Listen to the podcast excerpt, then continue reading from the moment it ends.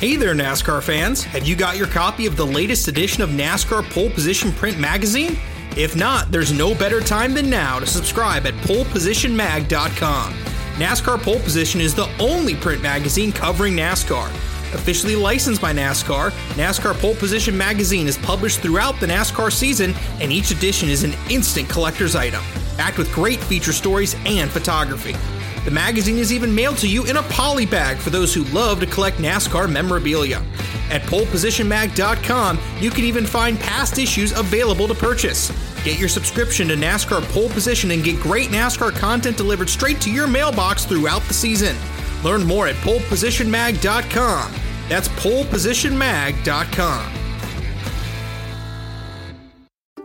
Hey y'all, Rick Houston here, and I want to tell you about my new show, the Moonshine and Motorsports Racing Podcast. I've partnered up with the state of North Carolina Department of Natural and Cultural Resources to help uncover the history behind moonshining mountain boys, professional wheelmen, and the backwoods and city lights of the Tar Heel State.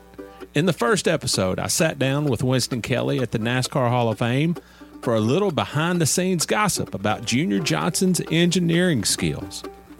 He's got two things in his hand pipe wrench and channel lock pliers. And they weren't new. They had been they had been Yeah. around the block a time or two. Wasn't the first steel they built, I bet. No, no, you know, you, ca- I think they were they had the, the pliers had been red before, but paint had worn off. And in the second episode, I talked to a professional hillbilly, aka Dr. Daniel Pierce of UNC Asheville, to find out the real history of moonshiners and their battles with the revenuers. He wrote about one of his experience of trying to chase down this uh, this bootlegger in this this souped up car, and he he complained that the government gave him these piece of crap, cheapo cars, and that, that were really no match. But he thought he was doing pretty good, and then the guy just hits it and just takes off and practically disappear. But then the guy makes a bootleg turn uh, and comes back towards him. And i- i- as he said, it was a game of chicken, and I was the chicken. And so he ran off the road. And actually, he was the guy who, who caught Junior Johnson at his daddy's uh, when Junior got tangled up in a, in a barbed wire fence. So check out the Moonshine and Motorsports Racing Podcast, available on YouTube, dailydownforce.com, and all of your favorite podcasting platforms. And be sure to check out my regular show on NASCAR history, the Scene Vault Podcast.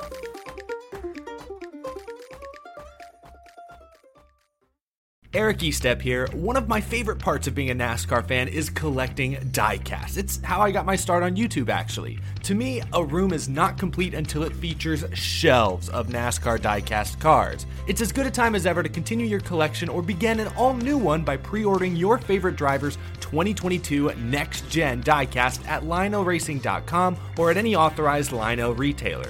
Lionel is the official diecast of NASCAR, and don't miss Lionel Racing's NASCAR Authentics diecasts at a Walmart or Target near you. Not only is Lionel the official diecast of NASCAR, but they're also official supporters of the Out of the Groove podcast network. So what are you waiting for? Head to lionelracing.com to order your favorite driver's 2022 diecast.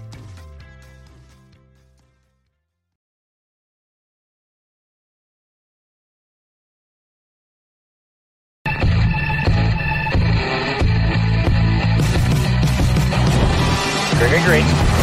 Holy moly. Great job! Yeah! This guy. Thank you! Wow! Hell yeah. Woo-hoo! Great job, man!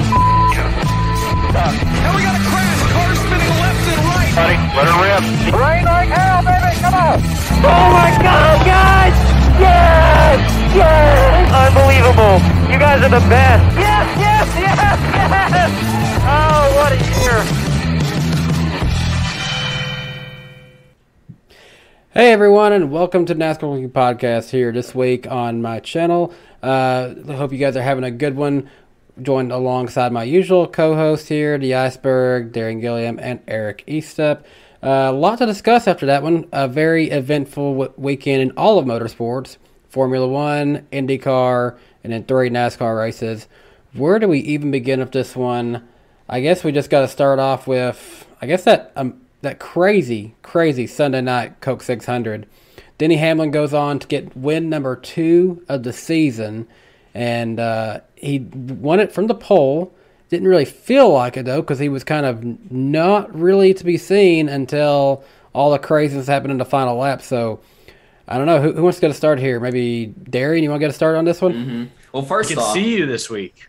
Oh yeah, yeah, that's right. That's another big thing. Yeah, we finally got the camera working. But well, first off, you know, it was a spectacular day racing in general. You know, you had Monaco, Indy 500, and the Coke 600. First off, as far as the uh, Monaco race, uh, Ferrari is a poverty team. They can't seem to get anything right as far as strategy calls, and they just like throw away. Um, they throw away wins all the damn time.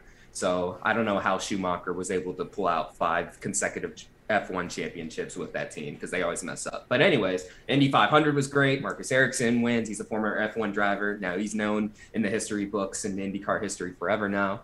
Um, but the Coke 600, I had said, I had tweeted before the race. I was like, you know, with this Gen 7 being so good on the intermediates this year, wouldn't it be fantastic to get a 2005 type Coke 600? And boom, what we got was like, in some ways, better. I mean, like just the racing was spectacular um, throughout the night, and you know, like the the problem with long races like this is that you know, like there's like um, what I call um, a bit of a uh, um, a dead period in terms of like action on the track because they're just trying to make it to the end, right? So like, they're not going to push the issue every um, you know like a whole lot, but it seemed to me like I saw a bunch of drivers pushing the issue like it you know every now and then, especially especially um, yeah, um, Chase Briscoe as well towards the end there.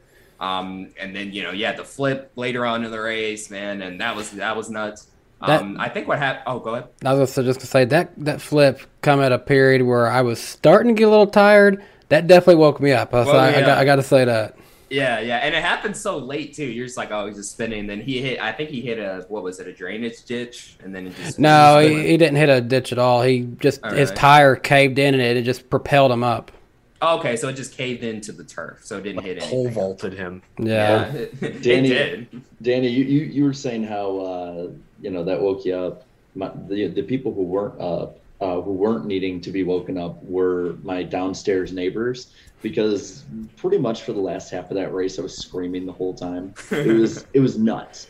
Um, I mean, the thing that I liked about this race is it straight up had good racing the whole time. It wasn't just I don't I didn't say I liked it because it was a wreck fest. I didn't like it because there was you know a close finish at the end or a green white checker. I liked it because it was actually really. It just had everything. Right.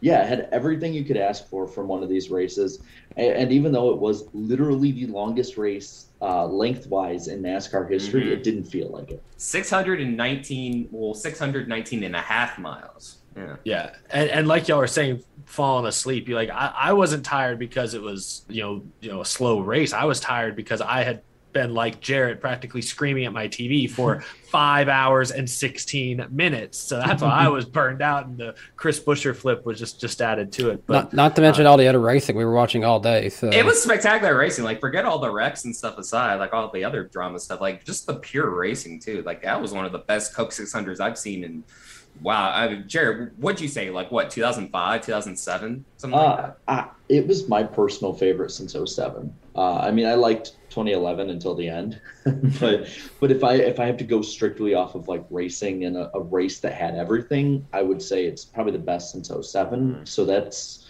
15 years. God, this yeah. 2007. It, feel, it feels like ago. yesterday. It feels like yesterday to me too. Yeah. I feel like I, I need to go back and rewatch like the 17 Coke 600 when Austin Dillon won on fuel strategy because I can't remember much more other than Austin Dillon winning. I need to go back and rewatch that one.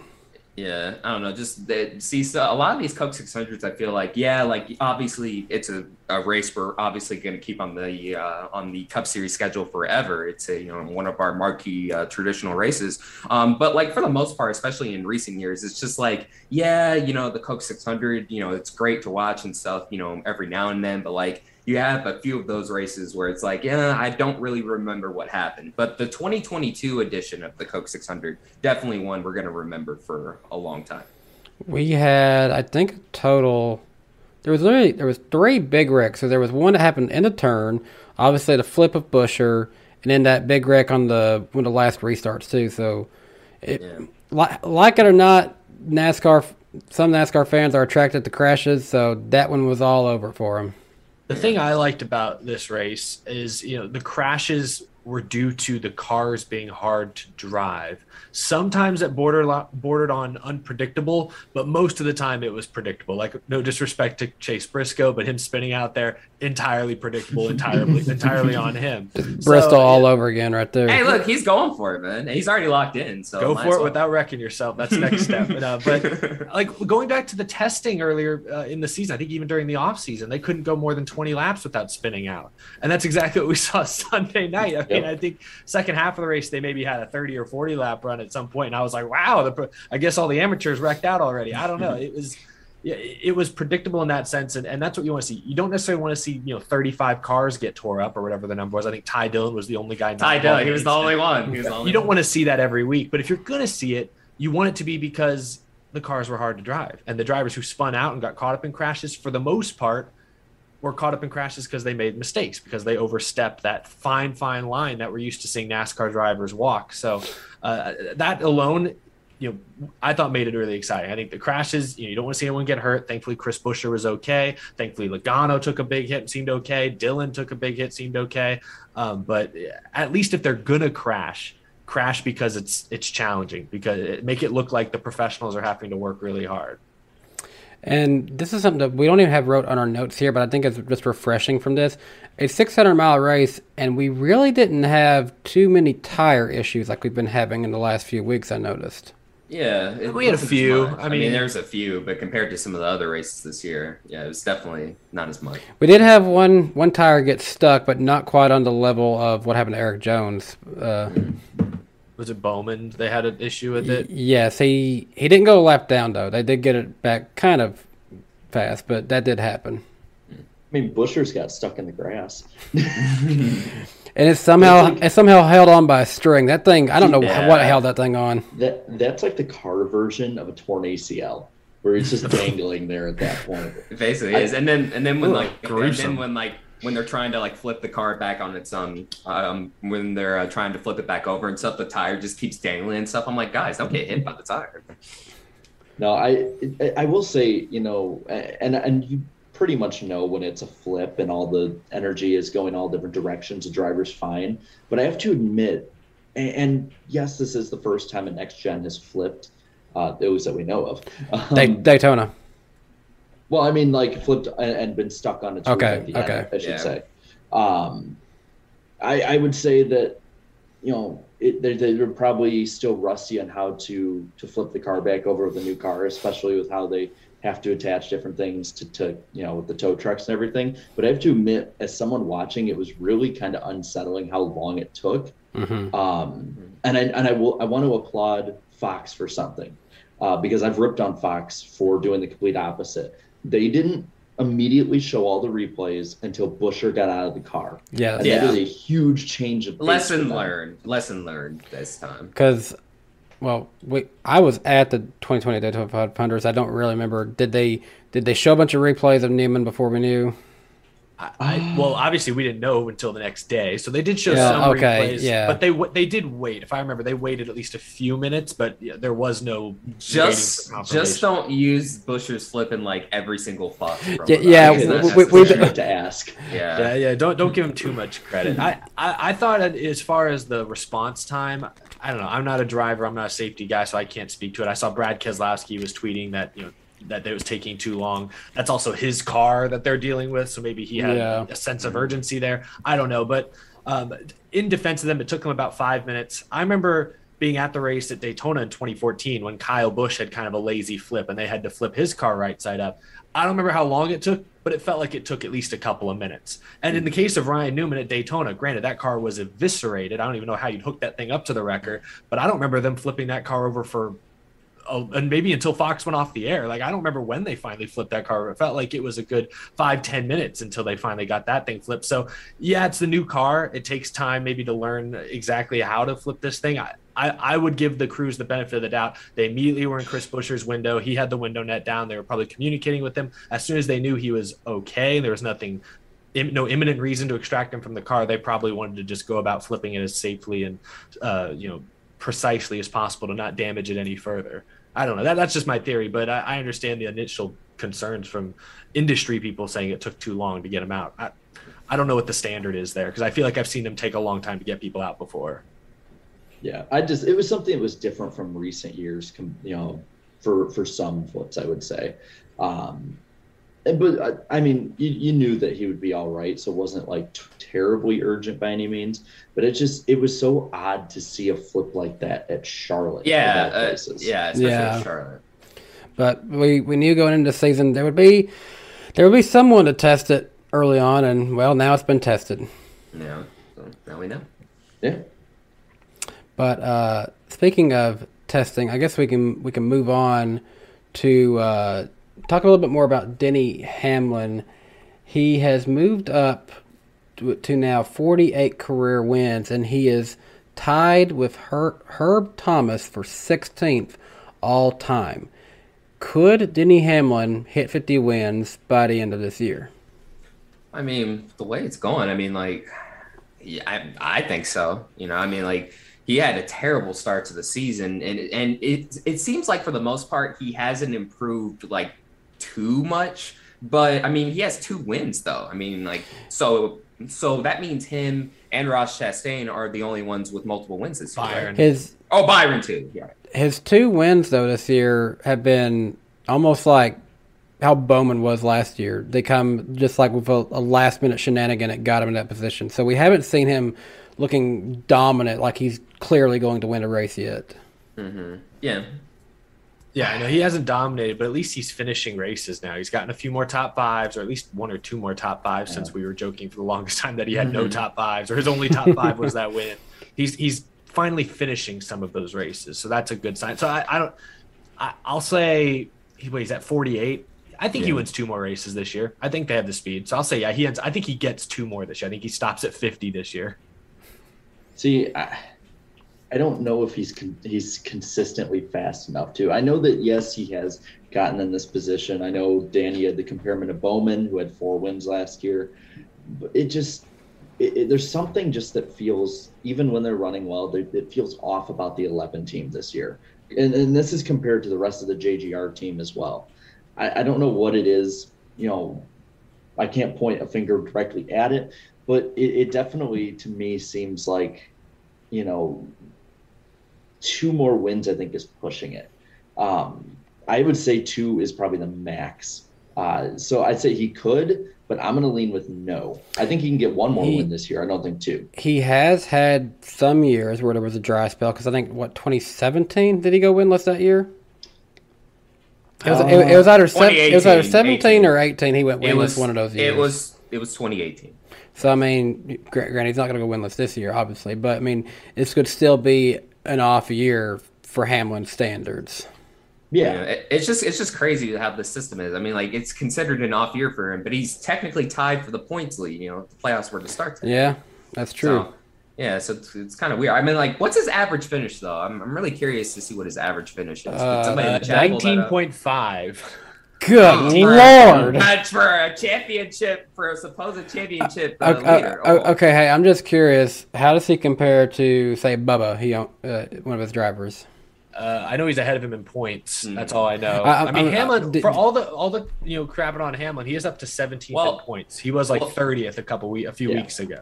I just So- realized this too, Jarrett. Where is he um, compared to Bubba in your Winston Cup points? We were talking about that this morning. Um, again, it, that only just reflects on finishes. Uh, yeah, but I still I still find it interesting though, because at least like it just it counts only finishes and stuff, so So still get a he- gauge.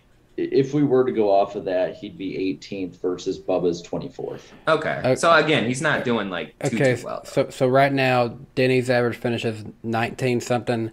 Uh, Bubba's average finish is 20.5. So really, he's right around running running the same as Bubba so far this season. Right. But but if I look good. at Hamlin, if I look at his last four points races, and granted I have the liberty of having his stats pulled up right here in front of me, uh, he finished 21st at both Dover and Darlington, but he led at least 40 laps in both races. And then Kansas he finished fourth, led 36 or led didn't lead any laps, finished fourth. And then yesterday, um, or I'm sorry, Charlotte finished first. So you know, he's got back-to-back top fives, and he led laps in the two races he didn't finish in the top five. So I just think now that they're starting to finish those races, those laps led are going to turn to top fives, and a few of those will back into wins. You know, like Yeah. he kind of did at Charlotte. So Yeah, if he's if he's starting to get that consistent, yeah, that's definitely um yeah definitely uh, at least a win or two. It's definitely in the works probably. Now, yeah, I made I, I double checked in here, but he's also has that penalty from Dover still on him. Oh, that's right. So yeah, he doesn't have Gabe. He didn't have Gabehart this weekend. That's what I- I'm wondering. It- you know, obviously they've been trending the right direction, but it's like you get a win without your crew chief. Yeah, you have, to, like- you have to wonder what the problem was there. Mhm. Right, This- right. So do they experiment like uh Well, his it- other his other win came on a strategy play that I think Gabehart gets a lot of credit okay. for. I mean, Yeah. uh, But strat, I'm talking Fair. strategy though versus speed. Sure. Like- yeah. No, there's a trade. Yeah, exactly. You get a point.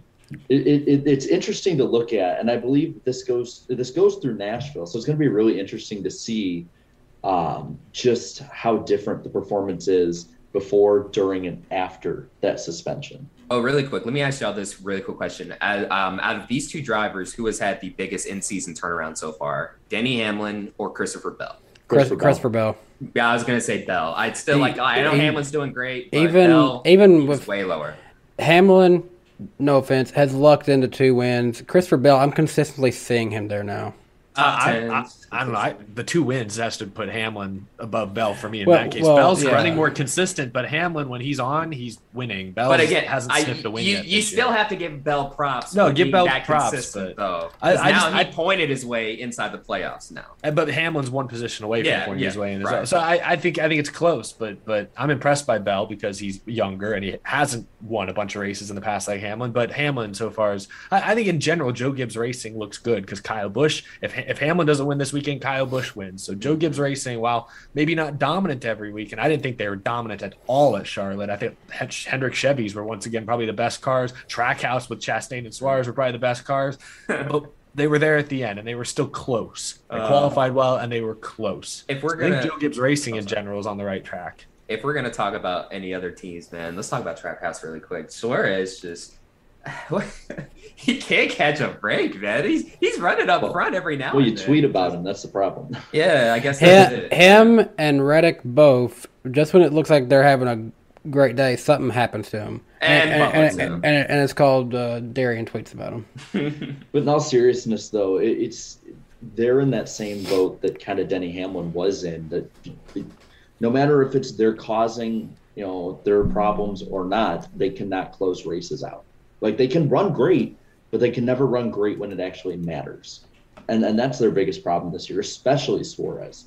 I mean, I think if, if half the things that happen to Suarez don't happen, he's pointing his way right now into the playoffs around where probably Harvick is. Yeah, I I think the problem with both Suarez and Reddick is they're just a little over aggressive. I think they're mm-hmm. they're young, relatively speaking. Suarez Suarez is like how old Suarez? Like 28, but he feels like a young 28, even though he's been around a while. He's been with a bunch of teams, but we we knew he wasn't really ready when he got into the Cup Series when he did. So he's always been kind of playing catch up. Uh, but in both cases, that they're just over aggressive. And I think in the case of Suarez, ran a great race, a pretty much a clean race all night long. Uh, well, he roughed up Kyle Busch a little bit. Didn't make contact with Kyle Busch, but he slid up and kind of that was you know an ugly pass, but a, a pass nonetheless. Uh, You know, and he just cleared himself off Briscoe late in the race. Just made a mistake. That's the kind of thing that veteran drivers are. I think just avoid making those mistakes, um, even even late in the race, even after they've run for 370 perfect miles, you know, or laps. I, that, that's what I think it just ultimately comes down to is they're they're both talented and extremely impressive in spurts, but NASCAR races are marathons, and it's just hard to consistently be there at the end. The difference between Reddick and Suarez is that Reddick has been there at the end a couple of times this year and either had taken from him or maybe he's made a mistake.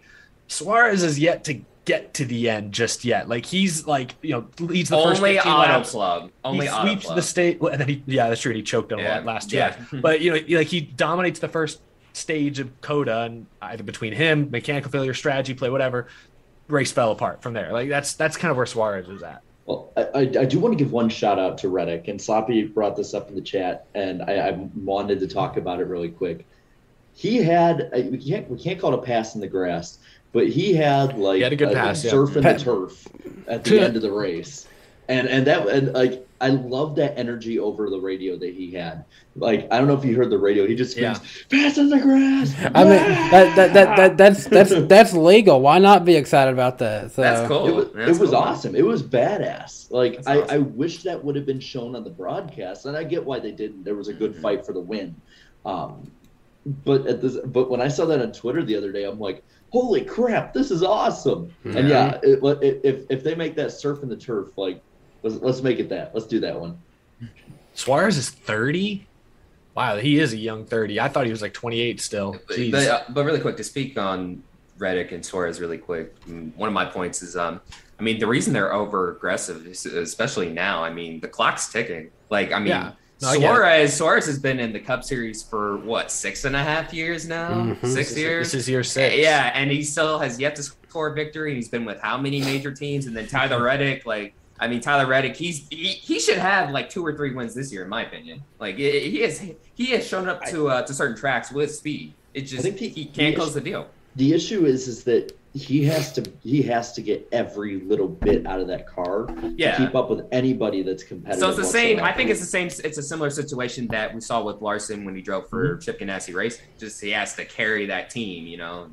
I think that's fair. This is we, uh, see, we, we see Larson. He made aggressive mistakes back in his Ganassi era, and he still makes aggressive mistakes with Hendrick now. But he has the speed to overcome it, which we can talk about in a moment. That's basically all he did all night long on Sunday. You know, it, it can really be argued. You know, part of the problem for Suarez in this case is that he's literally racing in one of the most competitive times in all of NASCAR right now. Because literally, there's so many guys that you could say could go out on any given Sunday and and get a win that we couldn't used to be able to say that.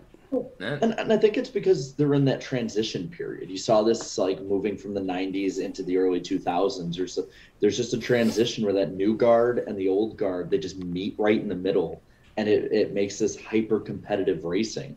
Um, so I, I think that that's a big reason why it's it, it, it'll be sort of you know quote unquote easier for some of these guys that don't win very often to get up there and, and take some wins away. But at the same time, there's so many of them, and the way that all the all of you know the the car, the way the teams and silly season is mixed, it's like it's a perfect storm of of uh, competitiveness throughout the field. But one thing that remains the same is Hendrick Motorsports finding a way to still be probably the best team in the league. And I was actually looking through uh, the four drivers for their uh, stats this year. And uh, do you guys have any guess on of those four who has the best average finish this season? Alex Bowman. Alex Bowman. Yes, surprising, Yeah. surprisingly, yes, compared to last season. Uh, Darian and I were talking about this Yeah. this morning in he, the runs. he, he, I'm over here like, there's only one reason Danny would bring it up. His, his average finish is eleven point seven. Chase Elliott, him and him and Chase have pretty much the same stats: one win, three top fives, nine top tens for both of them. But And- and- but uh, Chase is twelve point four. That was the knock on Bowman entering um, into the 2022 season. Oh, he's just not consistent enough. Oh, he only backs in the wins. Well, well, this year, well, I, well, yeah, but I mean, this year, I mean, he's showing off his uh, his uh, consistency. That's for sure. no, he's flipped the script. I mean, it's it's Yep. commendable. But it's good to see uh, everyone doing well. So Yeah. Oh, yeah. Yeah, that's a super team, basically. moving on out of that, let's talk about another big four team, Stewart Haas Racing, Chase Briscoe. That move in the last couple of laps, fair or foul? I will start off and say fair. I, I think the entire way, him and Larson ran that completely fine. And he was still running Larson fine. He just lost it on himself. Mm-hmm. I, look, I said it earlier. He's already locked in, so it's like, look, at this point, you might as well just like go for it and stuff. But yeah, to Eric's earlier point, though, eventually you have to find a way to go for it without you know sacrificing a top five finish, a red right Hey, finish. You know? he didn't. T- he didn't take the other car out this time. Yeah, yeah, yeah. Yeah, so, progress. hey, improvement. So he technically did improve. There you go. There you go. I- I think- the earlier leave out. For that reason alone, you can say that it's completely fair. If he had taken mm-hmm. Larson out, it'd be like okay, that that's that's kind of sus like before. But I I would say fair. You're going for the win. You didn't take someone else out. You saved your car for the next restart. I believe he finished fourth. So Yeah, he still got a top five. I, you know, I, I'm just, I'm with you, Eric. Though I, I want him to finish it out because it's like he's showing. There's like flashes of what he can be. He just can't harness it in yet. Yeah, I, I the fair foul. I don't really understand the question. Like it's fair for him to be aggressive in that instance, especially since he didn't take out Larson. But the move itself was foul. It just never worked. It was just it was bad, bad driving in that moment. It's kind of the same as Bristol Dirt. Bristol Dirt, he committed to. I'm overdriving this corner. Who knows what the hell's going to happen? I'm just committing to it. That's not exactly what happened here. He committed to again driving in hard, but I think he thought it was going to stick. He knew it wasn't mm-hmm. going to stick at Bristol, and he just sent it in there anyways. That's why I thought that was careless. In this case, I think he thought it would stick, and it just didn't. Still just drove in a little too far over his skis. But again, he didn't take Larson out. So that part is fair. Going for it is totally fair. But what impressed me about Briscoe is that Larson had a pretty big lead. Larson, I think they did a good job mentioning this on the broadcast, was getting loose, so he could only really run the wall. And you know, the wall was fast, especially on old tires.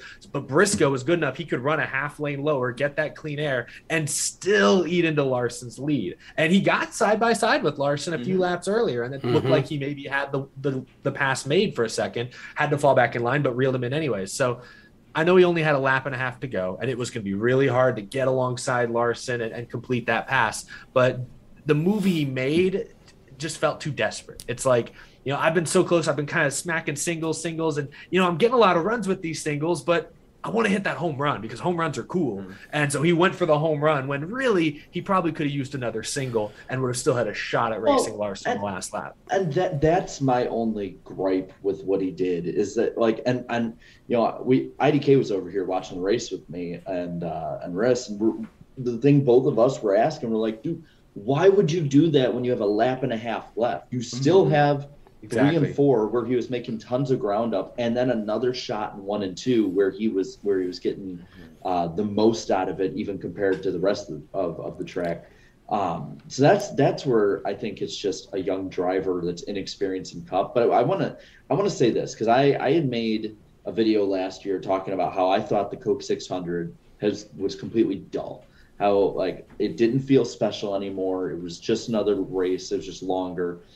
Like between that, between how hard everyone was actually racing and pushing it to the edge, and Denny Hamlin after the race, his reaction to winning that race, this felt for the first time in a long time. It felt like a crown jewel. It felt like the Southern 500. Yeah. It felt like being after the Daytona 500, where it's like you see a driver who realizes that that he won something special and you see drivers go out and and maybe that was part of it with Briscoe is he pushed it to the edge because this race was so much more special for for him and for other drivers. And I love that because this has been one of my least favorite races probably since the end of the COT era to be completely it, honest. Through the Gen 6 era, this has been one of my least favorite races. And and in my opinion, this is the race of the year so far. It really did feel like there was as much prestige on this one as there was in an Indy 500 a few hours before it.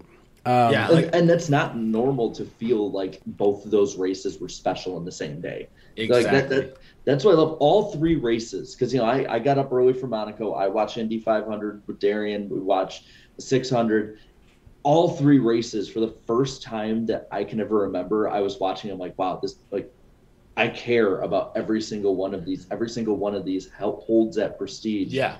That the marketing says it should. See, so really quick, let me ask you guys. So like the good news is, hey, Coke 600 seems to be on the rise again. But the bad news is we don't get to run the Charlotte Oval until next year. So let me ask you guys. I mean, I saw some people tweeting about this. Uh, do we need the Roval anymore? I, I, got numbers for you. yeah. hey, I'm I'm just telling you, I, I got some flack because I put out a video like that yesterday. I, saw that. I, I got some flack for it. Some people saw what I was saying. I'm saying maybe we can do regular Charlotte and Texas Roval. I don't know. Yeah, I, I just look at I, I just I don't like this whole overreact to one good race. Like it was one good mm-hmm. race, yeah. keep it special. If we just have one great 600 a year, it is what it is. Okay. I think we can now revisit going back to Charlotte for the All Star race in the near future. Yes, that should yes. be on the table. But I, I think the Roval, the Roval's proven to be a great show. I wouldn't change that.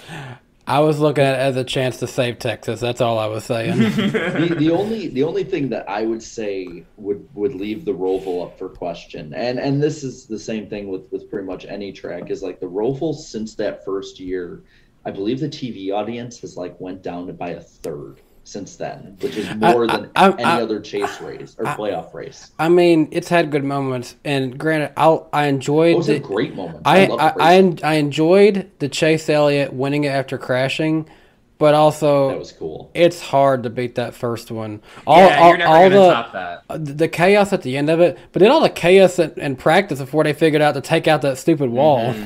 Oh yeah. And, uh, if I'm going off pure racing alone, keep the Roval. Like keep it. Mm-hmm. it. It's proven to have better racing, better mo. Well, okay, I won't say better moments overall. 600 has a lot more history Yeah. to it, but eh, but better moments than the fall race had before. Yeah, Uh, I'm just th- I like I'm just thinking that if the racing does get better, if if mile and a halfs become the thing that every fan wants after this, wouldn't that be funny? Uh, It really if would. That's how it goes. I could see it happening because there's no way in hell that they're going to get rid of one of their home dates. You know, the sports just they're not going to do that. I, I I would not be horribly surprised if they went back to the Oval and did a Roval at Texas. Personally, I think keep the Roval though. In, in if there's like a decade straight of just um, amazing mile and a half racing, okay, we can have a real debate on it. And now we've added some more purpose-built road courses like Circuit of the Americas and Road America. Like I think you know, in a couple of years, potentially new TV deal, we can revisit. Again, like you said, the oval racing is really that great. We can revisit the Roval, but for now, I think it has a good slot. Well, moving on. Uh, next thing we have on our schedule here is, uh, I guess this race being a really long race. Uh, I think it was noted earlier, 619.5 miles that we totally uh, ran here, and the previous longest was 608 miles back in 2020. That's the one no one got to see. I do want And to it- talk a little bit about a couple the, the damaged vehicle policy pissing off some drivers. Chase Elliott, um, they broke a, a, a tie rod, I guess, on the right rear, scraping the wall, um, and were basically out of the race because they couldn't repair it or replace it in the six And it, minute clock. it really didn't look like there was a lot of damage, so it was kind of unfortunate. Yeah, it was unfortunate for them, and I know they had a good shot of him and Alan Gustafson. Almost felt like Gustafson was trying to cool him down a little bit in the garage area um, afterwards. And then uh, Bubba Wallace's team, um, they were caught up in that one really big crash about midway through, but didn't have much damage. But it sounds like they misunderstood how the the, the damaged vehicle clock works, and Bootie Barker sent him back out there for a restart and just told him to lay back, save tires, not run full speed.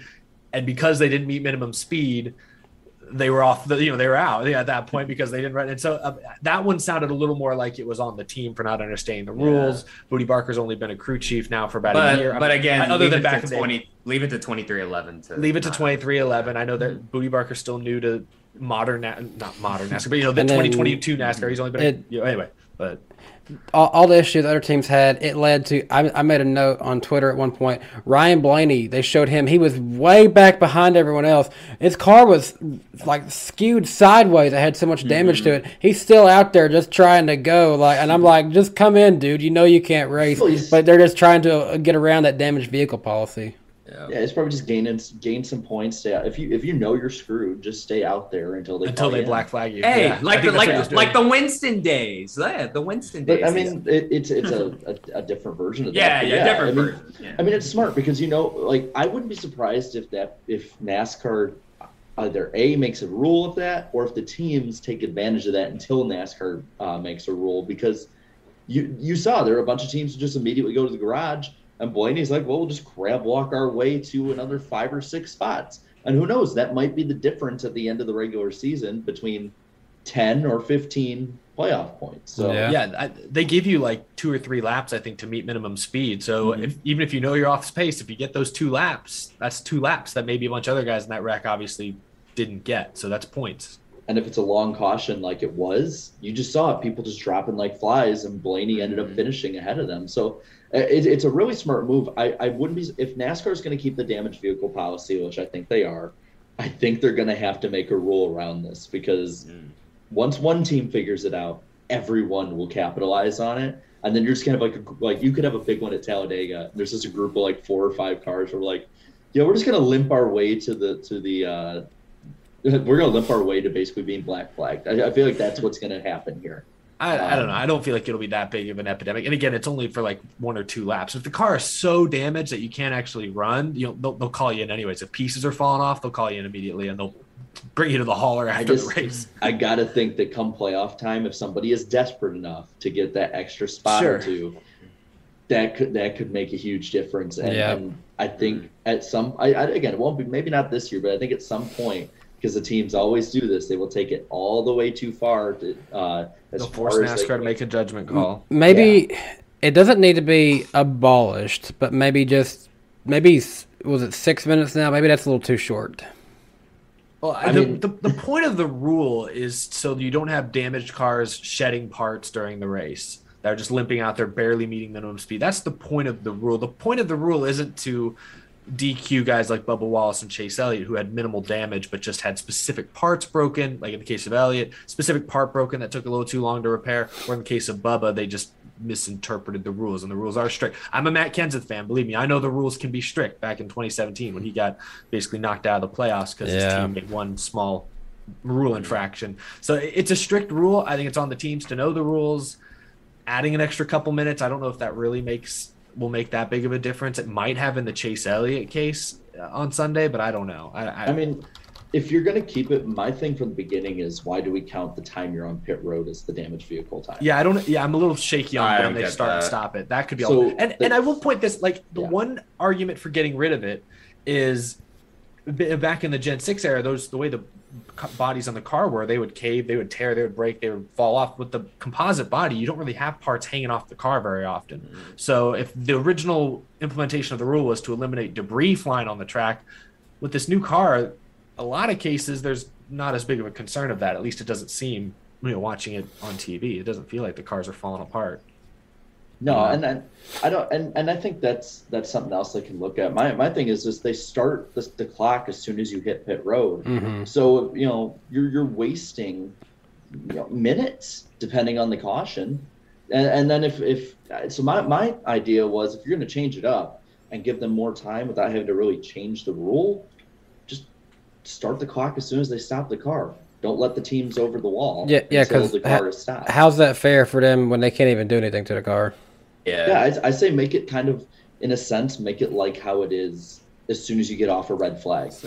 See, I don't have a problem with the rule. It's just like there's just a few areas they can, you know, touch up on the rule. You know what I mean? Just they got to fix a few things with that. But I personally, um, you know, I where where I stand. I'm personally like I do- it. Let I do miss- out there. Let the I do come miss the days where, like, you know, like you would see like half a car out there going like 110. Basically, it seems like I do miss those Hey, days. funny. let us not dangerous. let us funny. not for, let, let us not forget our friends over at Lionel Racing just made some good money off of Checkers and Records diecast of Dale mm-hmm. Jr. at Bristol back in 2013. Yeah. So I think you only went back out for like ten laps. That was it. Like, Yeah. Get the hell back in the garage. Yeah, it's like all right, let's go, let's go back.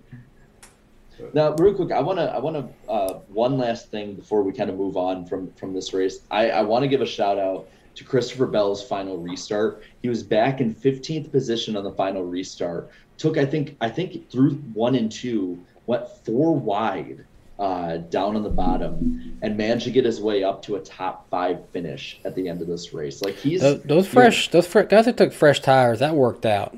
Yeah, Yeah. it worked out for them. For them. I just I think that that you know Bell is is silently flying under the radar. We'll we'll talk about it in a, in a minute when we get to like the cut line and stuff.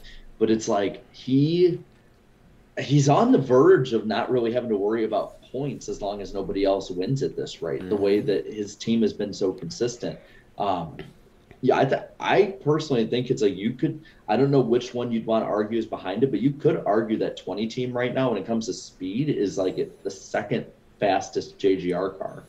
It's just the problem is they're just not, you know, contending for wins quite yet, but they're contending for top fives and top tens stuff. So I'm encouraged okay. with Bell. I'm encouraged because he's got like four more road courses, I think, before the playoffs, Mhm. and he's proven to be very solid at road courses in his Xfinity and Cup career. And so yeah. and we're still going to have New Hampshire coming up, and that's proved to be a really good track for him That's in his- Xfinity series. That seems like his that seems oval. like that seems like his bread and butter because he won it there in Xfinity last year and then ends up finishing runner up. He would have caught Aric Almirola had they not, you know, like shortened he's the race. He's won there a towards the few end. times in Xfinity. I don't know the exact number, but it's at least like I- three times. I would Yeah. personally have him as a good favorite for that one.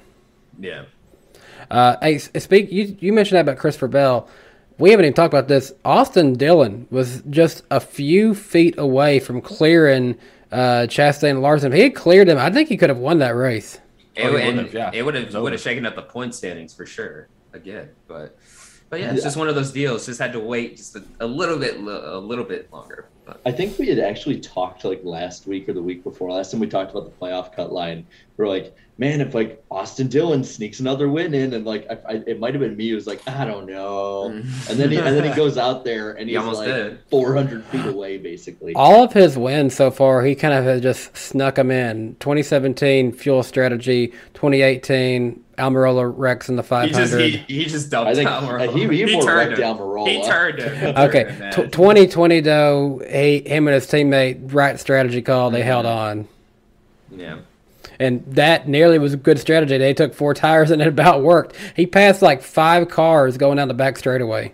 Look, when you talk about consistency, Austin Dillon's like one of the most consistent mid drivers in NASCAR history ever. I mean, I'm not saying I was that as an insult, but like, I mean, his stats show that. I mean, Who's like, who's been better this year, Austin Dillon or Tyler Reddick? Speed wise, Tyler Reddick. oh yeah, Yeah, okay, consistently but- but- Tyler Reddick. But average finish, I looked at this today. Austin, Austin Dillon's like- Dillon. Yep. It's like a 15.5. It's Mhm. like two, three, or four positions better than Tyler Reddick Yeah. on average finish. I know it doesn't He- tell the full story, but it's just you know he is consistent. Like, But said. that's the thing. He Consistently he mid. to- yeah, he knows how to finish races in the mid pack. you know, but Tyler Reddick just needs to uh, bring home a few more top ten stuff, dude. Just just apply the uh, the Christopher Bell philosophy on how to uh, you know to get back up in the in the, uh, in the points and stuff. But again, Bell drives for Joe Gibbs. Uh, Reddick drives for Richard Childress, so not the same thing though. Well, I think uh, on that note, we're, we're talking about drivers who want to try to make it in. Let's talk about the playoff cut line with. Uh, wait, was it playoff cut line within one? Okay, twelve Yeah, races to go. Twelve races to go. We've got Christopher Bell is sitting in 14th, plus 58 to the good. Kevin Harvick is plus 31 to the good. Tyler Reddick sits a little bit more in a hot seat, plus eight. Aric Almirola is minus eight. He's got himself outside of that top 16 cutoff line. Austin Dillon is sitting minus 22, and a couple more strong runs like what we saw uh, this past weekend. He could very well get up there a little bit better. Erik Jones sits 19th, minus 29, and Daniel Suarez is minus 49. If you do not hear your driver in that group, well, they're a little bit more hard to get in there right now. They'll, they'll probably need a win at this point to uh, to get into the Hey. Reddick pointed his uh, way in this weekend by running Mhm. well in the stages, Yeah. and he still came back to finish in the top ten somewhere. I believe. And that was another thing we talked about how big this event was. This is the only race where you get a chance to get uh, three extra stages of points. So you know, Yeah. go for it all throughout to the race. but it's good. Oh, go ahead. And and a little tidbit here on Reddick, he actually scored the most points in this race. Did he? Mm-hmm. and he's and he and he scored the most points, but he's barely, just barely in there. Well, it's what got him in. I mean, yeah, yeah, yeah, yeah. Yeah. Because That's, that's Almirola didn't didn't do too bad for most of Mm-mm. the night. He wasn't great, but he didn't do bad. But you know, it's like Yeah. he was the he was the one that fell out. I mean, he, he was going the way we all knew he would go. Yeah, I mean, we were talking about. it. We were like, "Oh, look at Almirola, good start to the season." But then we're like, "Oh, well, let's see how he performs the you know the rest of the regular season." And it's slowly but surely starting to to creep back a little bit week by week. It seems like. But I mean, Christopher Bell, though, I think within a few races, he should be good as you know, um, uh, points wise and stuff to um, keep his way inside the uh, the playoff cut line. Uh, Kevin Harvick, though, I'm like 50. See, I'm like 75% sure on him and stuff, but like Jared brought up, um, he brought up a uh, a good point this morning when uh, we were uh, marathon training. I mean, Harvick, he's not, he hasn't ran terrible this year. Like, it's, uh, um, like a lot of people would assume he's ran like terrible and stuff, but I mean, obviously, when you compare it to you know his uh, his past years, you know when he used to win like eight or nine races a season, yeah, it's not going to be you know it's not going to look good by comparison, but he's he's up there.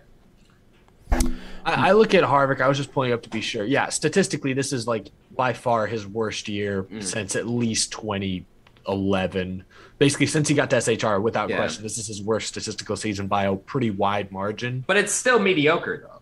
Correct? Well, yeah, I mean it's fine. I mean he's in the playoffs. His Yeah. average finish, his average finish is still is it twelve point seven? That's pretty solid when you all, all Yeah. things mm. carried. The twelve point seven average finish is pretty solid, but I just haven't seen winning speed out of mm. Harvick.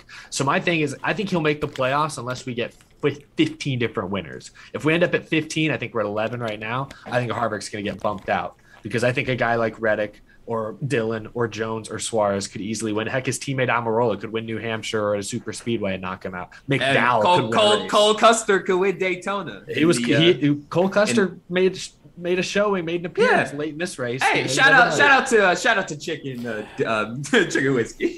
Chicken- I love chicken- You can say it.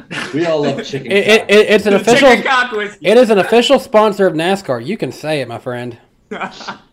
I, look at the I just look at those guys on the bubble. Bell, Harvick, Reddick. Like it's great if they make the playoffs. Right now they're all kind of on the bubble, but Bell's a JGR car. Harvick is Kevin Harvick, and Tyler Reddick should have a couple wins already. I feel like they they want to make deep playoff runs, and none of those guys have wins, and they all have very few playoff points to their credit, especially since they're well outside the top ten in traditional points.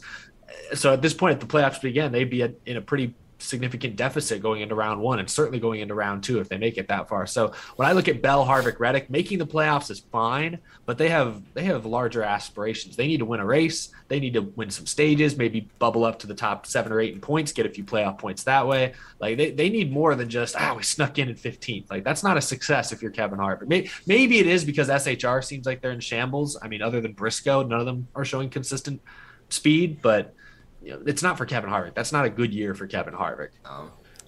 Well, speaking of having good years, uh, let's talk about the ratings a little bit. Overall, all of American motorsports appears to be down this weekend. Jarrett, what are the ratings this weekend? So for the Coke 600, we had a 2.2 rating, which is down from last year's 2.3, and and that means uh, just under 3.9 million people watched the race. Um, so down four percent in ratings, five percent in viewership. Lowest, it's the lowest viewed Coke 600 since modern recording started 26 years ago. Um, when you look at the key demo, 19% of the audience was in the key demo. That's 742,000, uh, which is the lowest of the three races. Almost a million were in the key demo for Indy, and almost 600,000 were for F1 at 8 in the morning. Um, but at the same time, like you were saying, Indy 500 ratings down 17%, Xfinity ratings down 23%, trucks were down 4%. I think like ARCA was down like 40 something percent. Um, Monaco was the only bright spot for any motorsports viewership in America. That was up 50%. Uh, but even that was like the amount of viewership change when it comes to like number of people watching. It was similar to the number of people change for NASCAR.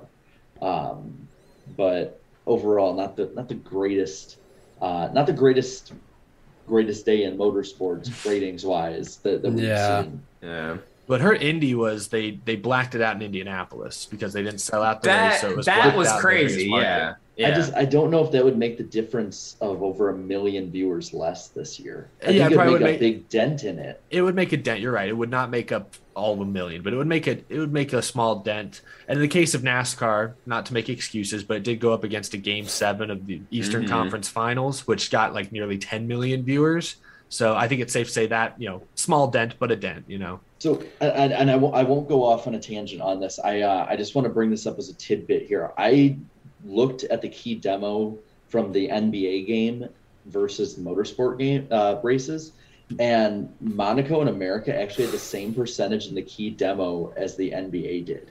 Uh, obviously, different viewership, so you know apples to oranges. But that was very interesting to look at. So is it about like 30 percent of the NBA viewership was? Forty-nine percent of the NBA viewership was in the key demo, whereas forty-six percent was for F1. I thought it was in the Wow. 30s. Yeah. Well, yeah. So, whereas NASCAR was 19. so that that tells you NFL when you look at just sports, NFL is kings of king of ratings in the U.S. But the NBA has long for a long time been seen as growing fastest amongst Mhm. young audiences. So that that just speaks that, and I think that just tells you where F1 is beating NASCAR. NASCAR is still king in motor of motorsports in America.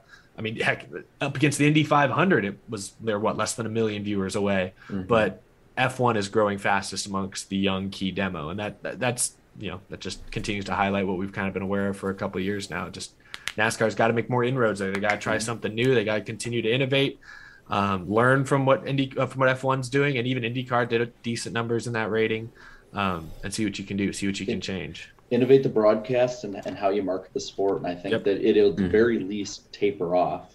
Broadcast is the first thing. Distribution is the big thing. Like how is Yeah. people actually consuming the product? Well, Yeah, because that we we saw we I mean we saw it like it seemed like for a couple of years there like stuff was seeming kind of on the up and up and I know that in general Fox was up 10% over last year. That's also including the Daytona 500 in comparison. So it's kind of like I, I think it was yeah. like around even ish maybe a little down this year in general. And, and it's not the end of the world kind of thing you know. A few weeks ago we were talking about how high flying NASCAR was. Um, it's it's just it's something that it, it shows that when push comes to shove when it uh, with choosing different sports or racing to watch mm-hmm. it seems like nascar kind of gets left by the wayside going into the summer like this and i think nascar needs to figure out how going into may can we make the races in nascar more appealing than what f1 is doing than the indy 500 than an nba game and I mean, it might just take till the next contract, you know, to to have somebody new come in with fresh ideas and kind of innovate. it. I mean, ESPN mm-hmm. Earlier this week was talking about how yeah, we haven't talked about it yet, but we're going to talk to NASCAR and maybe maybe E Mhm. ESPN coming in and doing some different things. Maybe that's the kickstart that could help a lot of what we're seeing. Is it's not even like horrible decrease; it's just kind of stagnation. Yeah. Yeah. Stagnation. What's I been mean, like, interesting oh. this year though is that it's like the cable the the network races on Big Fox. I know they're up ten percent. That's somewhat Mm-hmm. skewed because of the Daytona 500 not being rained out this year. But in general, the the network races have been slightly up this year, but the Mm-hmm. cable races have been slightly down.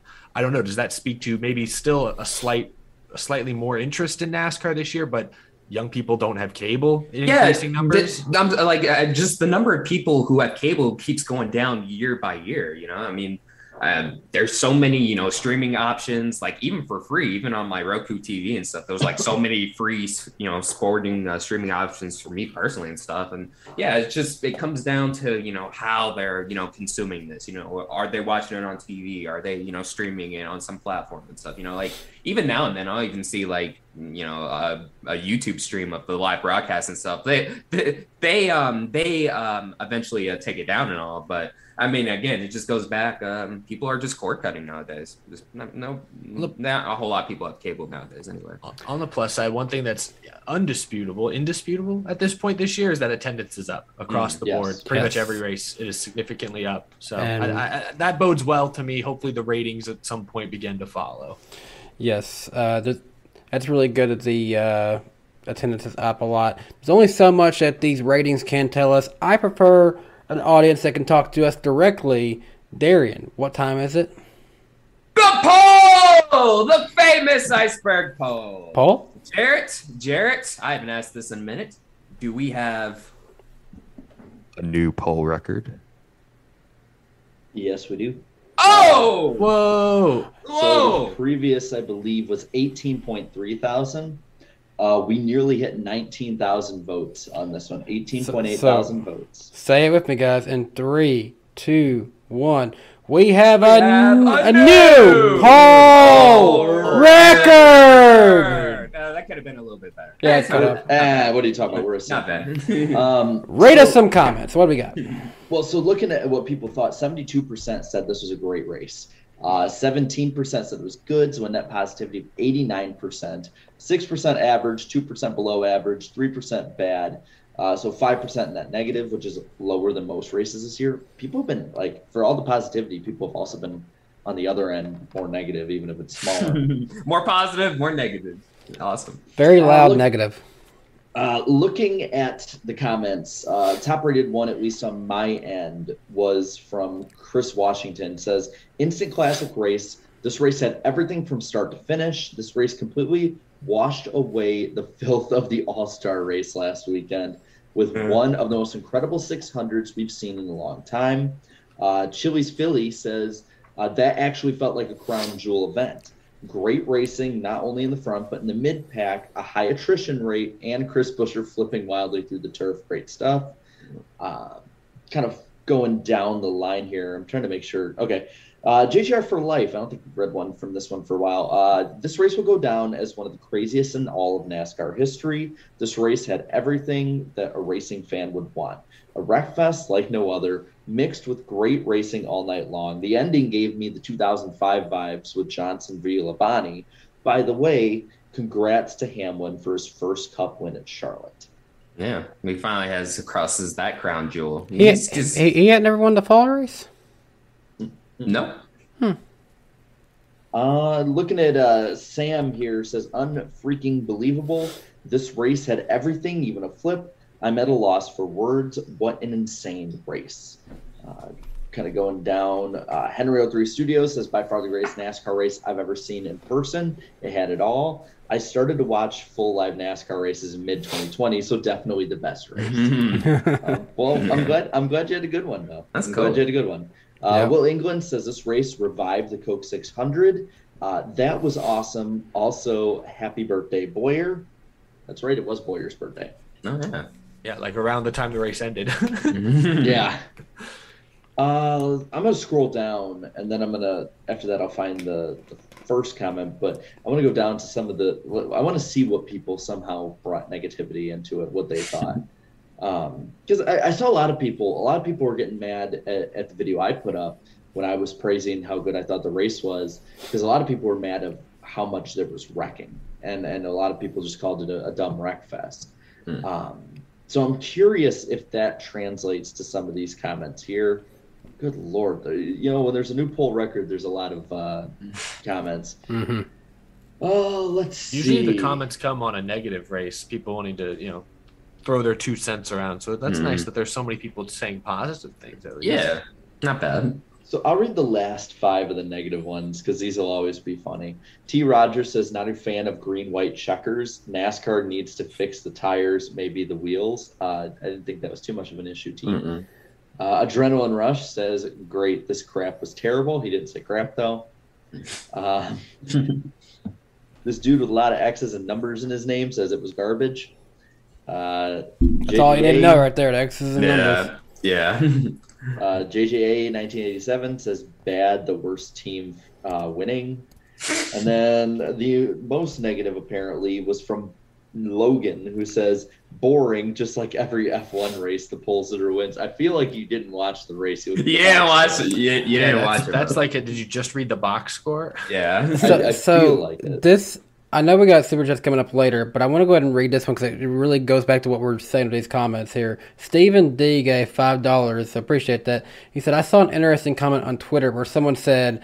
In quotes, my driver didn't win, therefore it was a bad race. Want to hear your thoughts on that? What I'm hearing so far, a lot of that sounds like that mentality right there. See, I haven't been a fan. I, I I haven't had a favorite driver since Dale Jr. Uh, uh, retired in 2017. But like even back then, like even if he did bad, it wouldn't like you know, like I wouldn't judge an, an entire race oh. off of one driver's performance. I would. I would. was- yeah, I, I totally did. The, dude, the 20, uh, 2015 season, I loved that season until Talladega. Then I went back and rewatched it, and I'm like, man, this sucks. Yeah, what a sucky. Yeah, yeah, what a No, I, sucky I was a super casual fan. If Kenseth blew an engine on like lap 60, like he did at Dover in 2013, I think I turned the race off and didn't pay attention to the rest of it. I'm, I was I was pretty close to that. Like once I got into my teens, I started getting better. But Yeah, I, was a I, kid, I usually, "Oh, Grant, I usually watched every race, but I think that was his second blown engine of the year already, and I was pissed.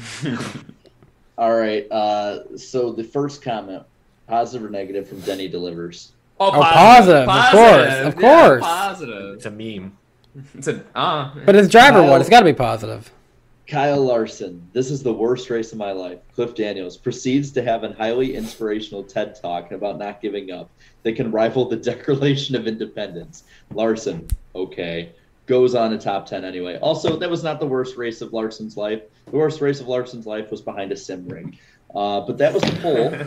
Ooh, is it too soon for that? no, no. two years. Yeah, it's been two years. No, it ain't too soon for that. but no, but yeah, that was the famous poll on the NASCAR Weekly Podcast. Awesome. That was fun. So, moving on to the Xfinity race, dominated by Hendrick Jr., Junior Motorsports. Uh, the stat sheet shows Josh Berry won this by 18 plus seconds, but really, it was an intense battle between him and Allgaier in the final laps of it. All Allgaier kept hitting the wall there. But yeah, like if you look at the intervals, only six guys who finished on the lead lap. So like if you didn't watch the race and just looked at the intervals, you would think it, would, it was like one of the most boring races. When in reality, it was the exact opposite and really quick though. Um, shout out to uh freaking Logan Paul freaking tweeting about his uh his prime car over the weekend. That That's was right. random. That was random. That was like one of the most random and quote and, I've and, ever and seen. quote and quote tweeting you of all people. yeah, After finishing dead last. Dude, Darian made drama alert. Yes. Yeah, yeah, that was crazy. Like Keemstar was talking about the car. surprised it took this long. in. Da- Darian, not to inflate your ego here, but you have successfully ha- been on Drama Alert, and you have had one of your videos reviewed on a stream by Critikal. So I'm just saying, man. Ah, Moist. hey, that's that's what's up, dude. Moist, and then well, I don't know. I don't know. Keem Keemstar is like, eh, I don't know. I Everyone just saying him. moist. yeah, Moist. but no, we love Look at moist. one bro. time we just you know we went we just saw moist. and the funny part about that moist one was that it was like kind of a cringe video, but anyways, like it's it, so still I uh, appreciate him uh, watching my stuff. But but yeah, no no. Back to the Xfinity race though. Um, yeah, overall, I love that race, especially towards the end. I mean, Allgaier was giving it his all. Um, Jared, didn't you say Junior was in a business meeting and he was like telling us like, ah, Yeah. like Yeah, he was talking about that. He, he was like, he's like, yeah, I'm at I'm at the brickyard with a with a meeting, and I'm leaning over my guys and just being like, these idiots are gonna effing ruin it, and then they ruined it. Well, they didn't. Yeah. iron did, but no, I, it was it was a very kind of old school Charlotte race where just long drawn out runs, the best cars, you know, the best cars got got out front except for Trevor Bayne who sped because I of course picked him.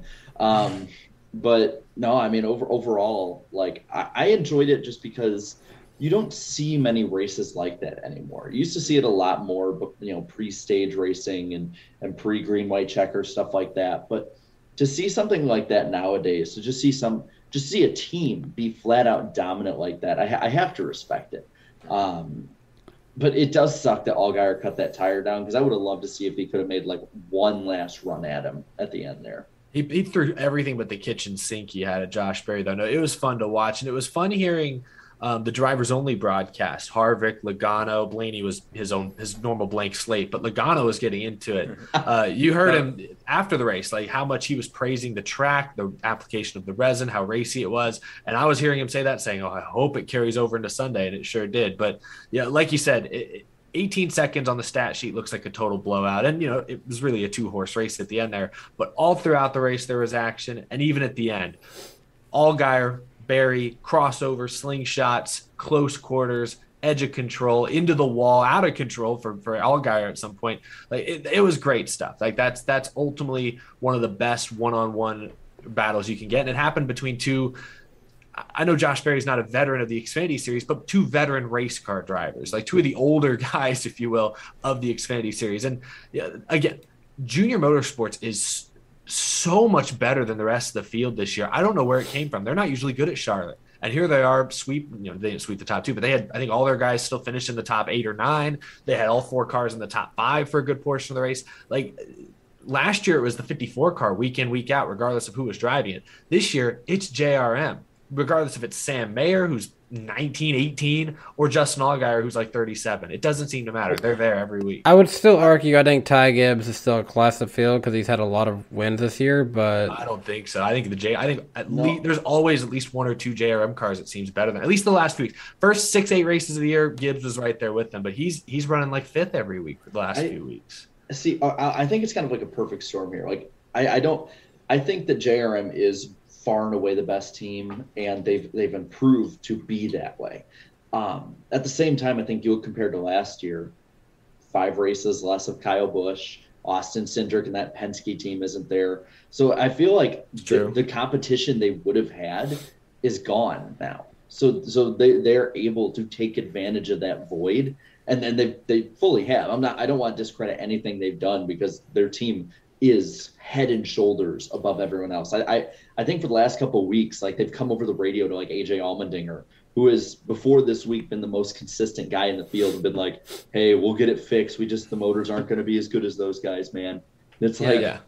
But also shows how good they are. Speaking on another to Kaulig racing, I mean, like I thought they would be a whole lot better. I mean, they're still good, but I think we're starting to see like, okay, now that they're operating a uh, a full time Cup Series team, I- I think- actually, yeah, yeah, I think I think it, a little bit. it it takes away from it just a little bit. Yeah, I mean they're still running good though. I mean, I think all three of their cars are inside the top 10 in points and stuff. But I mean, compared to last year, you think that, you know, by now, you know, AJ Allmendinger might have multiple wins, then maybe, you know, would have liked to see, you know, see um, uh, Landon Cassill at least have a win and stuff. But I mean, they're still running solid though, so it's still a solid year. But This you know, just compared to feels last like year, this just feels like the best driver lineup they've ever had. I mean, they have the defending series champion, they have Allmendinger, who's a threat to win every week, and they have Landon Cassill, who everyone's been singing his praises for the last decade. He's finally in a competitive ride. And no, you're right. They're, they've ultimately they're going to make the playoffs, probably all three of them, but they're not winning races. I mean, Allmendinger, I know this week was his first finish, I guess, outside of the top ten. So you can't say they haven't been there. But they haven't been in the same zip code as the JRM cars or at times the 54 car. And They're I probably that's- spread too thin. that that's what I mean. It has to be that because there's no other reason. Like no disrespect to Justin Haley, Jeb Burton, but I- I feel like Daniel Hemric and, and Landon Cassill are as good or better than them. And Oh, yeah. I would I would expect And- the performance to be improved. And and Eric, I'm you just I'm I'm so happy you uh, mentioned Jeb Burton's name. I almost forgot. Uh, do we want to talk about that beef with uh, him and Gragson? Well, Yeah. I'll, I'll, I'll go over like the It- um, it- um, some of the parts. It, it just it just seems like it's more it's more beef that Burton wants than Gragson no, wants. but but here's but what's crazy to me is that you know some of the stuff Jeb Burton was saying was like, oh, I'll wreck the dog bleep out of you, or like, oh, if I wanted to wreck you, you wouldn't be walking. That I was like, whoa, whoa, That all right, that all right, that let's- took let's it relax. that took a little like- too that took a little like too okay, far. like look, like Is, look, is it mean, is it out of touch and is it like bad to be to say the whoa take it easy, Brad? I, Yeah. I, I, I, I, I will I will say this. I would have loved if Gragson would have fired back with, "Well, you must be getting lapped if you're around me to wreck me." So But but the funniest part about this whole thing was like not only the uh, the Noah Lewis interview that he got with Gragson, which by the way Noah Lewis spectacular at the uh, at the track content this He's year, busy. superb stuff. Yeah, he's, a, he's a very busy man. I love it. But also too, Jeb Burton he he he goes on NASCAR Twitter. Me and Gragson were in the same equipment, and boom! Check out the stats. I beat him, and the um, the freaking stats prove that's not the case at all. It's not even close because he, he ran some races for them in uh, in 2020, had zero wins, maybe like a couple fives here and there, but obviously was not as good as Noah Gragson. his Let's his that. time with JRM did not Very pr- proceed for racing. Yeah, it's very forgettable. Yeah. No, so- I, my big thing with him was, you know, he says Noah Gragson first approached him, and so I'm like, oh, okay. But obviously, it seemed like Burton was the one to escalate things on pit road Mhm. in the garage. Yeah. But when you go back and look at what happened on the track, and it was racing. Jeb Burton posted it himself, like this Yeah. proved his point or something, and it did not. It it's just- racing. It yeah. made him look, in my opinion, really bad. like I very, don't very get. soft. I, I personally didn't see what Gragson did wrong there. I mean, because that took place in the final laps, right? I, I, it was late in the race. I don't know exactly when. Okay, Like, I mean, but it's it was still late in the race. You got to go. It was an aggressive move by Gragson, but not dirty. I wouldn't even say it was over aggressive by any means. We, we have seen we have seen Noah Gragson make way worse moves than Well, that. I made this point in my video. We saw worse slide job attempts in the Cup race, like Yeah. Suarez on Kyle Busch, and that didn't lead to a big altercation. I, you know, I, so- I, I think honestly, I think Jeb Burton was just in his feelings because it was Gragson, Gragson who passed him like that. I- Maybe didn't what- and I like think him he was before. he was probably mad that Gragson came up to him after the race, but Gragson came up to him because he nearly got dumped going 190 miles an hour. I'd be heated too if I almost got dumped for no Yeah. reason by Jeb Burton. So It's like wait, it's like wait, so you were gonna dump me because I was racing you hard? because You know I mean? literally passed you. Like- like I don't know. It just it was a weird look for Jeb Burton, but I, I think he moved on. I feel I feel like after he got ratioed a couple of times, on oh, he got ratioed. he started to back down a little bit. Now I know obviously Twitter, a bunch of couch, you know, uh, Monday morning quarterbacks trying to tell a race car driver Hey. what racing is. So I, I, I you know, just because he got ratioed, that doesn't mean he was wrong. Plenty But of dude, people have been ratioed before. NASCAR But Twitter, man. I think it certainly oh. made him realize that hey, maybe I'm coming at this from a, a wrong perspective. But it also proves, man, like NASCAR Twitter, like for as toxic as it could be sometimes, it can be so entertaining for those little ratios and stuff. I, I'm here for it. I love it. Well, let's move on away from Xfinity ratios and let's talk about the truck race where once again Darian strikes Carson Hocevar. Ah, what, dude? It, it- I don't know what's up with him, dude. He is he is so close. He's just so close to a victory. He's there. He's right there. But I, I mean, like. I will give him this though. I'll um, give him some um, a little bit of of um, of, uh, of criticism here. Um, he did towards the towards the very end of that race was driving a bit in over his head towards the end there. You know, um, against Ryan Preece. I know Preece had some stuff to say about it, but uh, but yeah, you know, um, Carson Hocevar. I think you know he's in a similar situation, kind of like a Suarez in a right, you know, or um, where it's like. Oh, I've had so many opportunities, um, opportunities to um, to win a race this year. The pressure's on, so maybe he was just pressing towards the end there. I mean, but um, you know, at least give him props. He even With- admitted, like, yeah, you know, I drove it a little too hard. with with the Preece thing, you know, I guess it's weird because I still see him as like a cup level talent, even though he's just kind of like whatever opportunity he gets right now. Um, Preece doesn't get as many chances as Hocevar to go win these things, and that's now like I think two or three that have gotten away from Ryan Preece this season. So to a point, I kind of understand why Ryan Preece is so angry. Carson's Yeah. going to get a lot more chances to go out and win. Ryan Preece isn't.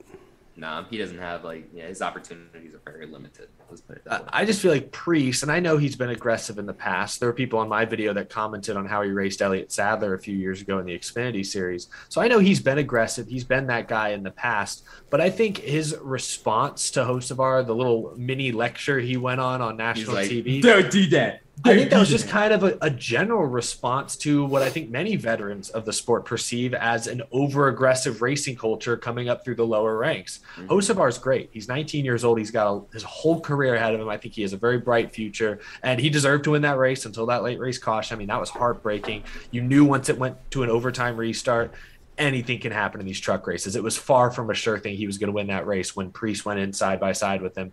But Hocevar made a mistake. He made two mistakes. He ran out of racetrack in one and two, got into Preece and wedged him up into the wall, and then he drove it in too hard or got loose in three and four. So Hocevar made two mistakes. He owned up to it. Credit to him, but that doesn't mean Preece doesn't reserve the right to put him on blast for it. I thought Preece's Yeah. comments afterwards were entirely justified, and I kind of appreciate them. I'm a big Ho- Hocevar fan, as I think we all are. But I also want to see cleaner, respectful racing prevail. And host, uh, Preece, while he's not the most experienced guy in the field, he is like 30 years old. He's a veteran. He ha- he has some leg to stand on, stand on. He's one in the lower ranks at least. He's a highly respected modified racer from the Northeast. He has room to talk on this type of issue, and I hope people listen. I, I, and people like Hocevar. I like Hocevar. I don't see him as an over aggressive driver mm. usually. He's just young and he's pressing. He's been close to winning that first race, and it hasn't happened. Just got in, kind of like Briscoe, little over his head, and out, it stepped out from under him. Deserves to be called out for it. He did a good job taking the blame for it, and I think you just move on from there. This isn't the kind of thing that carries on for week after week. No, it's a lesson thing. But also, I didn't like how like some fans were like, "Oh, like Ryan Preece went too far." I'm like, no, he didn't. I think he was pretty spot on. You know, I mean, he was competing for a win also. He had every right to be upset about that. Yeah. But Didn't call although him hack, didn't do you know? Yeah, he didn't do anything. He was just like, "Don't do that." Like, like that's all he said. But although uh, Carson didn't get it done, their Nice Motorsports old workhorse Ross Chastain proved that Nice Motorsports can still get the job done. They can still win. He went out and got another win for Nice Motorsports, uh, rocking that uh, sponsor we saw on his car a couple weeks ago in the Cup Series. Joined him for the Truck Series. So congratulations to Ross Chastain on getting another Truck Series win. Yep. I think they said that was his fourth career Truck Series win because it feels like five, but you got to remember that one was took away from him. Oh yeah, that's right. Yeah, I that's don't know how many reminded me trucks wins. I know he had three it's- that one year with Nice. I thought. Mhm. He he got three confirmed. It felt like four. Yeah, let's just put it that way. Yeah, Yeah, I think it's, I think it's his fourth. But yeah, yeah. But uh, yeah, that'll that'll do it for all the racing we saw this weekend. Pretty overall great weekend of racing. Now, if someone's got a uh, stopwatch, we'll do three minutes of super chats. uh, I, I could hold on. I'm Very slow. yeah. I got you. Oh. Uh, just tell me when you're ready. All right, let me refresh the page here, and then I'll get them all pulled up. And no, not yet. I got to scroll down a lot. You guys have been very generous tonight, so I appreciate that. yeah, thank Uh, you guys. All right, let's start off. You ready? Ready. Jar Jar Binks starting us off with $1.99. Appreciate that, Jar Jar. Misa back, Danny. Misa love you. Yusa boo. Doo doo head. Kevin Harvick, of course. Wouldn't be starting any uh, off any other way. Herbert from Family Guy coming in with $1.99. I'm the cameraman at Fox Sports. Jarrett is right. Santa Claus coming in for $1.99. Appreciate that, Santa Claus. Danny is on a nice list. Awesome. Two bucks and I'm on a nice list. What are them kids? What are them kids doing in Santa? Okay, this next one I'm actually having to go to their channel to read this full. Uh, this channel is called Squidward Tentacles, owner of Brooks Burgers Incorporated. Brooks Burgers is apparently a new name they've got for us, so let's see what this is. Blue Jimmy fan can tell you Brooks Burgers is great. Okay, thanks Squidward. Appreciate the dollar ninety nine. Darth Elmo. Yeah, Squidward. Darth Elmo coming in for dollar ninety nine. Elmo go to the dark side. Elmo hate Kevin Harvick like Jar Jar. Ooh, okay. Elmo, Elmo go to the dark side. I, I can't do it. At some point, are we just punching down at poor Harvick? He hasn't won a race in like 18 months. Yeah, know, guys, right? guys, get over it, y'all. Like, like y'all won. Like Yeah, he hasn't won. yeah. Y- y'all, y'all, y'all already got to the man. yeah, y'all won, bro. Gets over it. Isaac coming in for $1.99. Hey, Jar Jar, did you obliterate Texas Speedway yet? John Vandeventer uh, coming in at four ninety nine. Appreciate that, John. What a great race! Way better than the All Star race. In my opinion, it was the best race of the day. Even better than the Indy 500. Monaco was decent. I think I would agree with that statement. Yeah, I agree. Lord Voldemort coming in for $1.99. Appreciate that. The Dark Lord is back with a Brooks Burger. Boo Kevin Harvick. Okay, everyone's enjoying those Brooks Burgers while they boo Kevin Harvick tonight. I see that. Avatar Core coming in for $1.99. Appreciate that. The Avatar wants Eric Estep to stop summarizing super chats. I should have summarized that. I'm sorry. Santa Just Jar Jar Binks. Santa Claus coming up for $1.99. Santa wants Eric Estep to boo Kevin Harvick or he's on a naughty list. Oh my gosh. What is it? Christmas in Christmas in in July said I- almost. Y'all said I booed him too much last year when I called him out for the Roval. Yeah. so what is it? Is it too much? Am I too little? No, I thought I thought you were you had the right. Oh, I'm always 100% on point and fair with my predictions. I'm always accurate, but you know, just some people. Thirty seconds. 30 seconds. All right, Santa Claus coming up for another $1.99. Jarrett, what's your favorite NASCAR romance novel? Uh, all of them because I haven't read them. He's gonna, dude. You're gonna get asked that every week. And should, I, should I read one on a stream? maybe sometime. But I got time for one last super chat here. And a name, oh boy, Twisted Nipples 82 coming in at $5. Shout out to another heartbreaking weekend to the 8, 99, and 2311. Also, shout out to Austin Dillon for saying, I didn't know I was three wide twice in the same weekend. And three minutes. Thank I don't know you. why this comment this comment made me laugh during that, but on the normal chat from Jason Conway, he just said in the middle of all this, "Can we talk about Garrett Smithley?" Okay, uh, uh, okay. Let's talk Okay. about. You remember when Garrett Smithley was on uh, uh, JonTron? Remember that, guys? Did he Yeah. ever win? Oh my god, any- that's right. Did he win any of those pro invitational races, or did he never? Did he ever? Yes, I think he won Yeah. one. He won All one, I right, think. boom. You're welcome, Jason. We talked Just- about there you go. I just keep seeing members of the chat just put in, yeah, Squidward. Oh, okay, I wasn't looking at the screen. I couldn't tell who who said that. I just laughed when I heard my ear. Eric. Eric. Eric, Eric I wasn't is sure the if it came through the mic. Yeah, Because like, cause like Squidward when I when I have to read those, like I have to get off of work and see you guys. So I don't know who's saying So, what. so, so Eric did the Squidward one, Jerry did Elmo, and I did Herbert. I could tell. I could tell you did Herbert. Greatest crossover since Avengers. Great. Well, appreciate the super chats. We'll get back to more of those later. We are funded by viewers like you. Thank you. We are also funded by one of our loyal sponsors, Lionel Racing. Get your official NASCAR diecast from our friends over at Lionel Racing. You can pre-order your 2022 NASCAR diecast or even go back and order some of your favorite ones from last season for our friends at Lionel Racing or an authentic uh, NASCAR retailer near you. And you can also catch their NASCAR Phoenix lineup coming at your local Walmarts. And we are going to start straight into the bumper cam here a little bit. Eric, you better join in with us.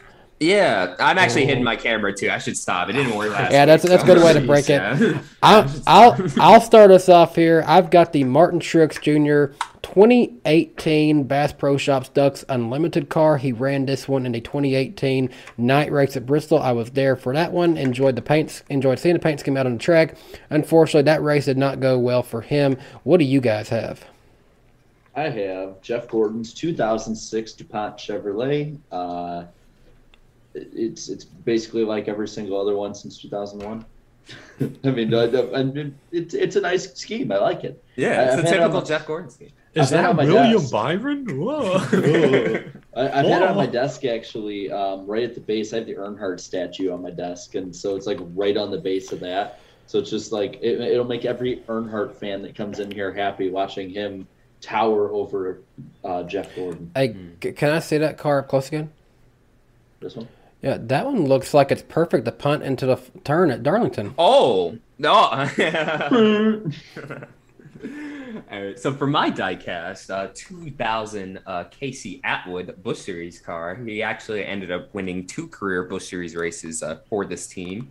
Um, so yeah, I love this car, and it was a rare find. I think I found this at the Daytona flea market for for only like ten bucks. When it was so yeah, yeah, yeah, when it was up, yeah, when it was uh, freaking closing early. But but yeah, so awesome find. And one thing I am going to change up with my diecast thing. Not only um, will I uh, be showing diecast, but I'll show off a bit of my program collection. So 2000 car, 2000 program, original Winston 500 program. That side of Dale really Senior's- cool. the side of Dale Senior's final victory. Yeah, this was back when programs were actually, you know, a lot of effort was uh, put um, uh, into them. But yeah, this is one of my most precious NASCAR collectibles. Yeah. So I had to throw it with the uh, 2000 diecast. Wasn't it just collecting dust?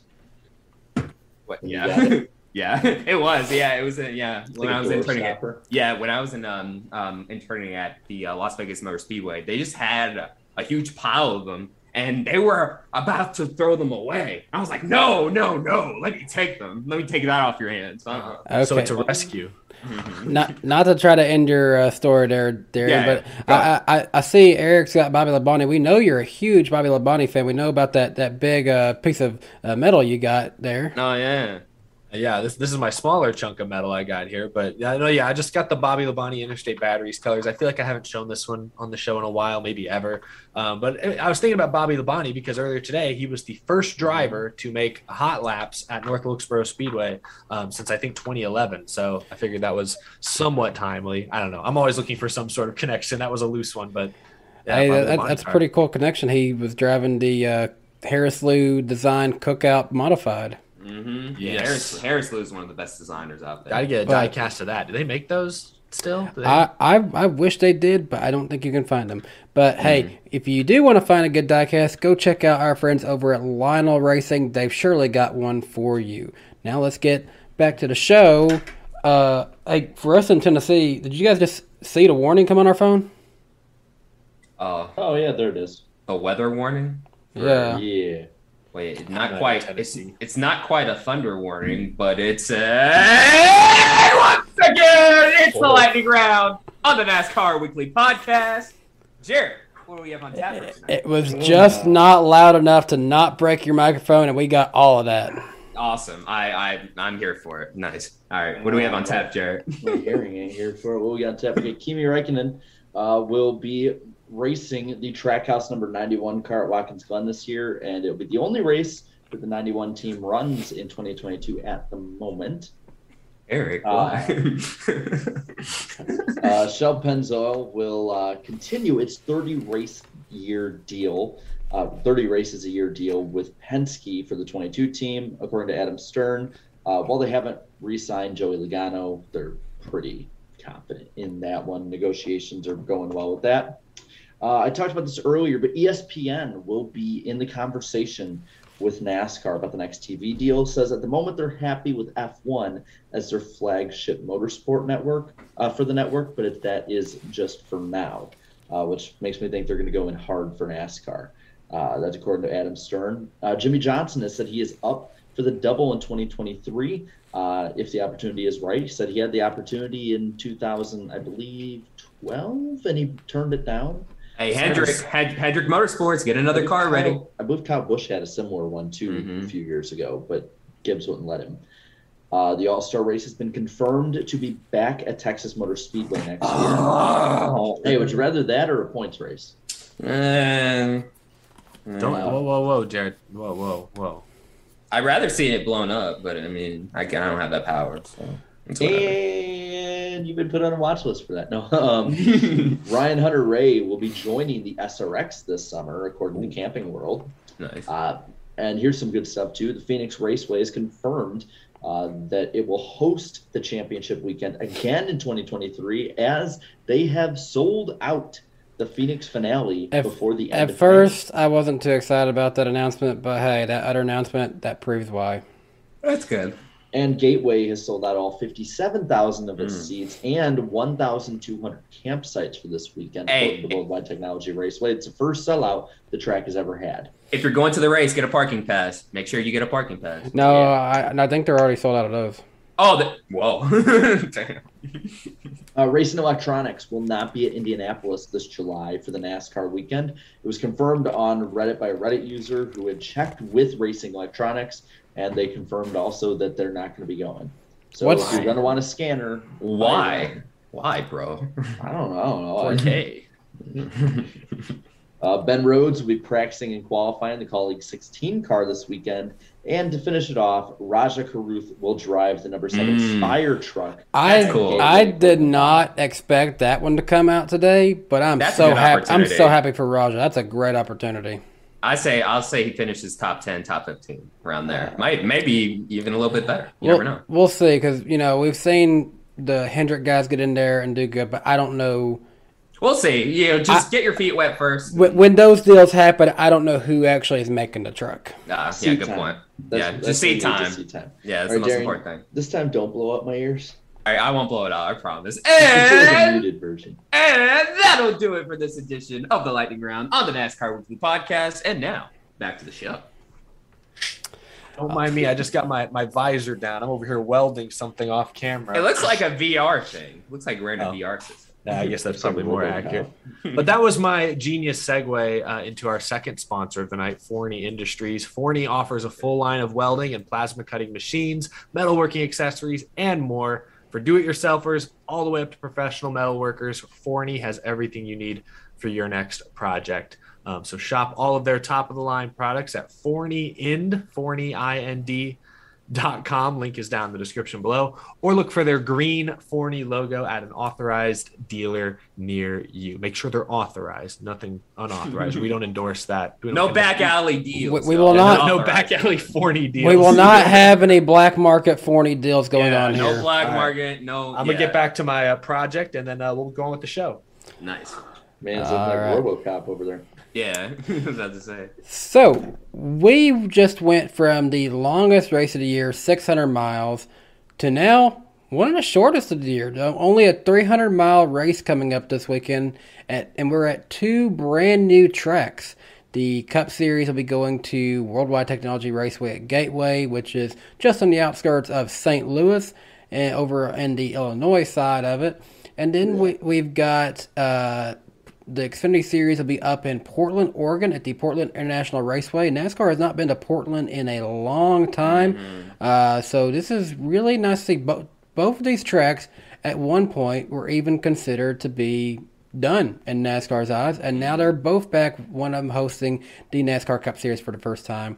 The NASCAR Truck Race will be the Toyota 200. This is a 160 lap race because I think this is a one and a quarter mile uh, flat oval. It's an egg-shaped oval, so keep that in mind too. Very interesting track design.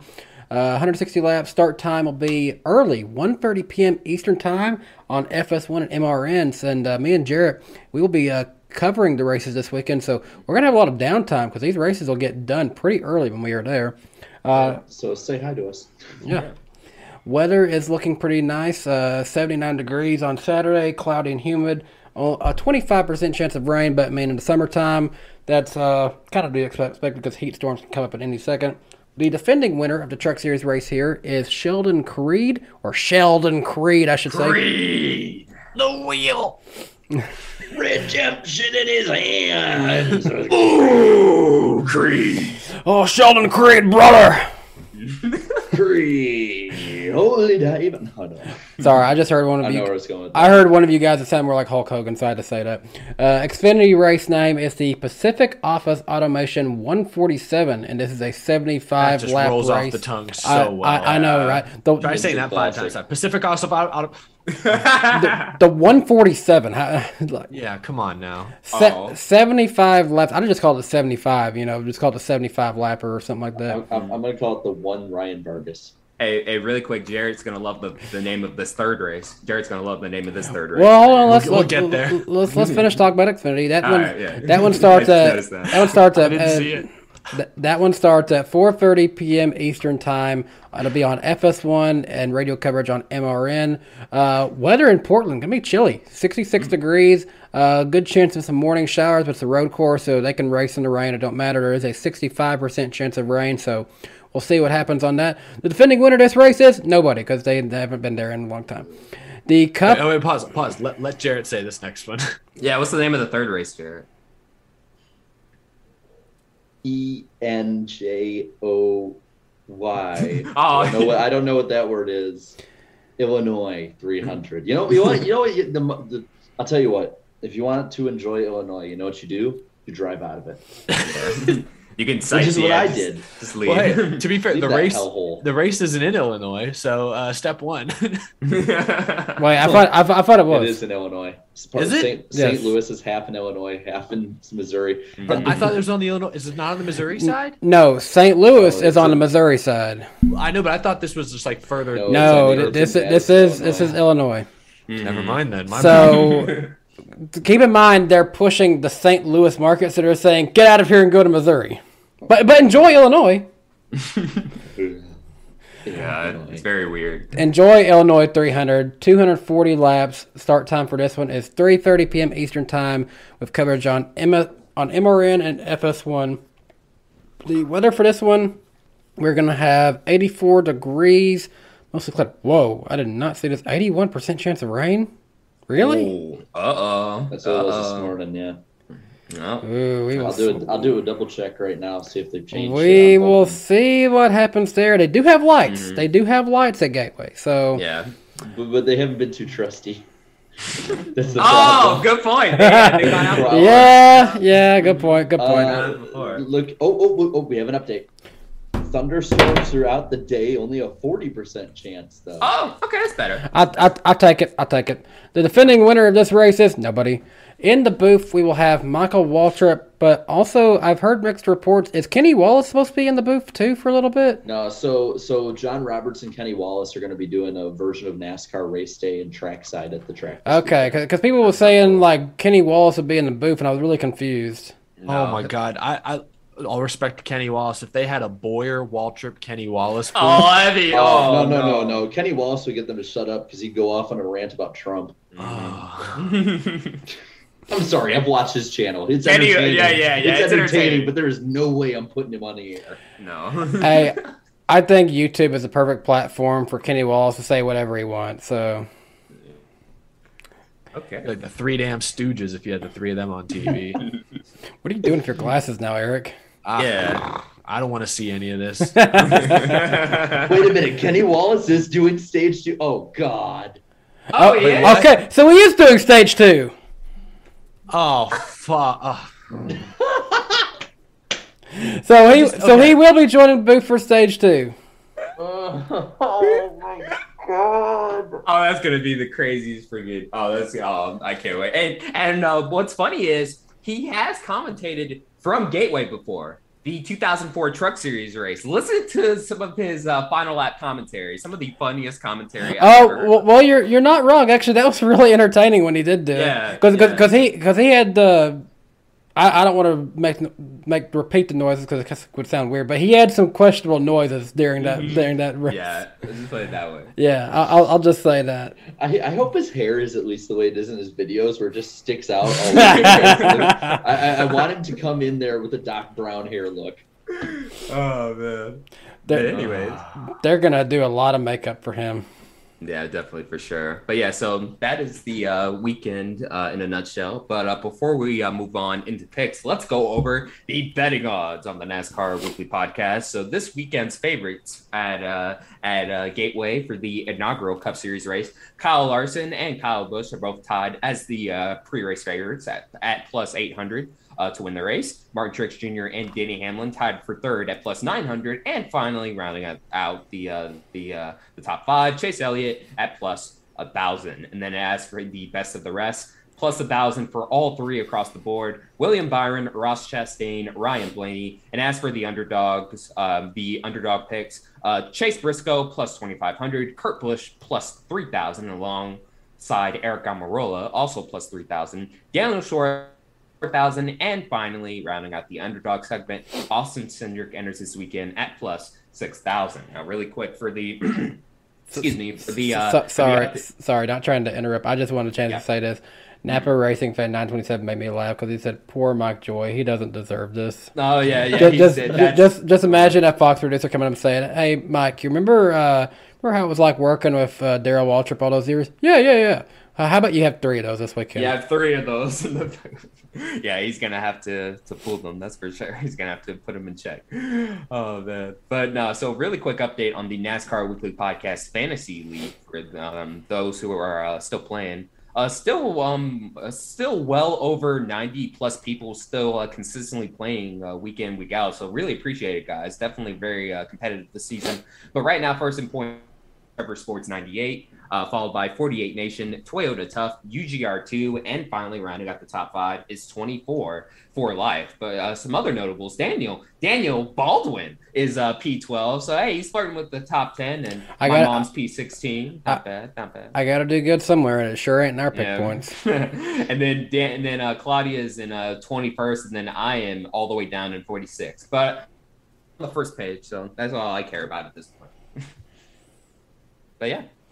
So, getting into the pick points outside of our fantasy league, our pick points, we have Eric, still the points leader, 250 points. Chat, you are minus 10 in second. Darian is minus 29. I have gotten a little bit more comfortable in fourth, minus 52. I'm kind of I'm kind of working my way back up the stairs a little bit, and Jarrett is passed out on the basement uh, couch asleep and minus 64 in fifth. Damn.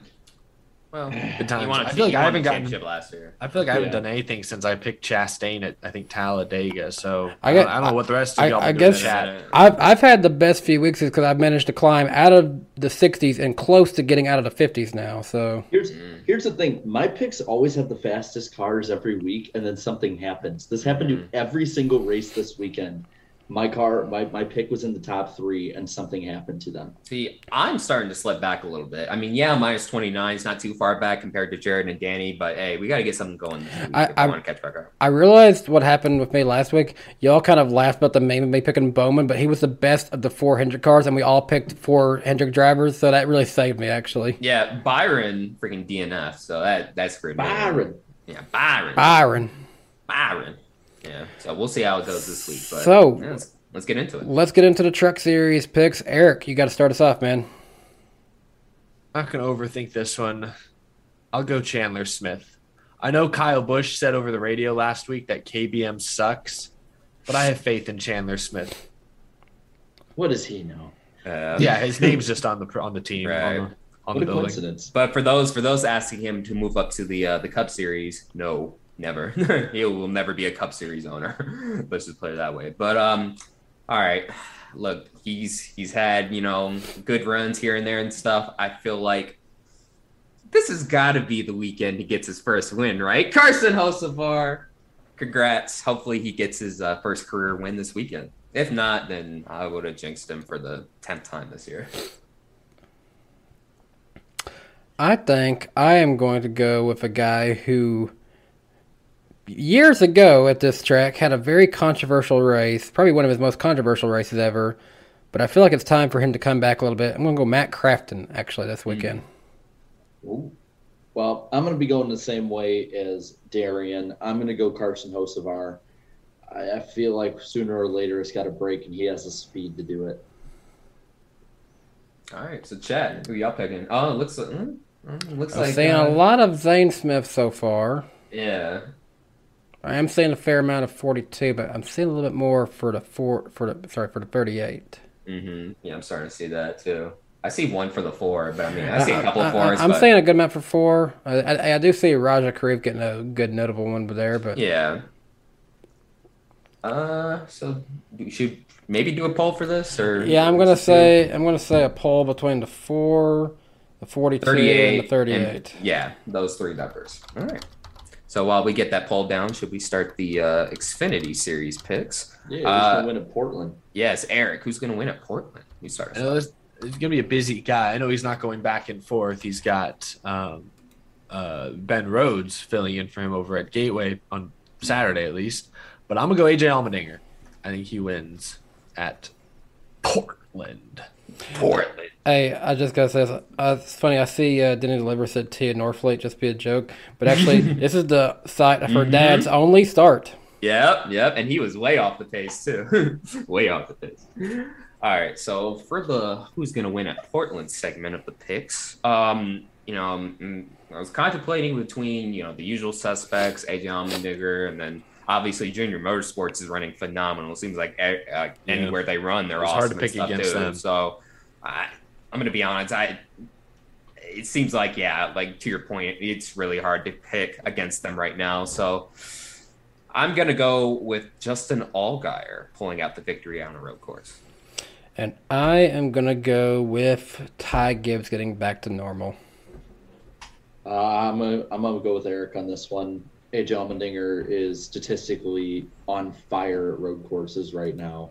First or second is basically where he's been finishing in every single one of them for the last year and a half. Um, and a brand new one, I, I see him getting there quicker. That seems to agree with us. Yeah. Yeah. Yeah, that's the gi- 16 give give them Allmendinger, and for the Truck Series, go ahead and give them Zane Smith. Yeah. Alrighty. All right. So now to the cup picks. To the Cup picks, and you know Eric, we're gonna start here. We're gonna start here, but I just gotta say, I mean, this is a tough one because not a lot of these guys have any experience at Gateway unless they were part of those uh, nationwide races back years ago, or, Or truck races. or truck races. Um, obviously, Brad Keselowski remembers this place really well. Yes, uh, I I'm going with a Penske car though. I'm gonna go with Austin Cindric, struggling. Um, I don't know. I just yeah, I, he hadn't been running that well. Then he's had a couple good weeks. Then last week he was running ninth when he blew a tire or spun out, whatever happened um, at Charlotte. Just kind of bummed for him. So I, I feel like he's gonna kind of regress this weekend.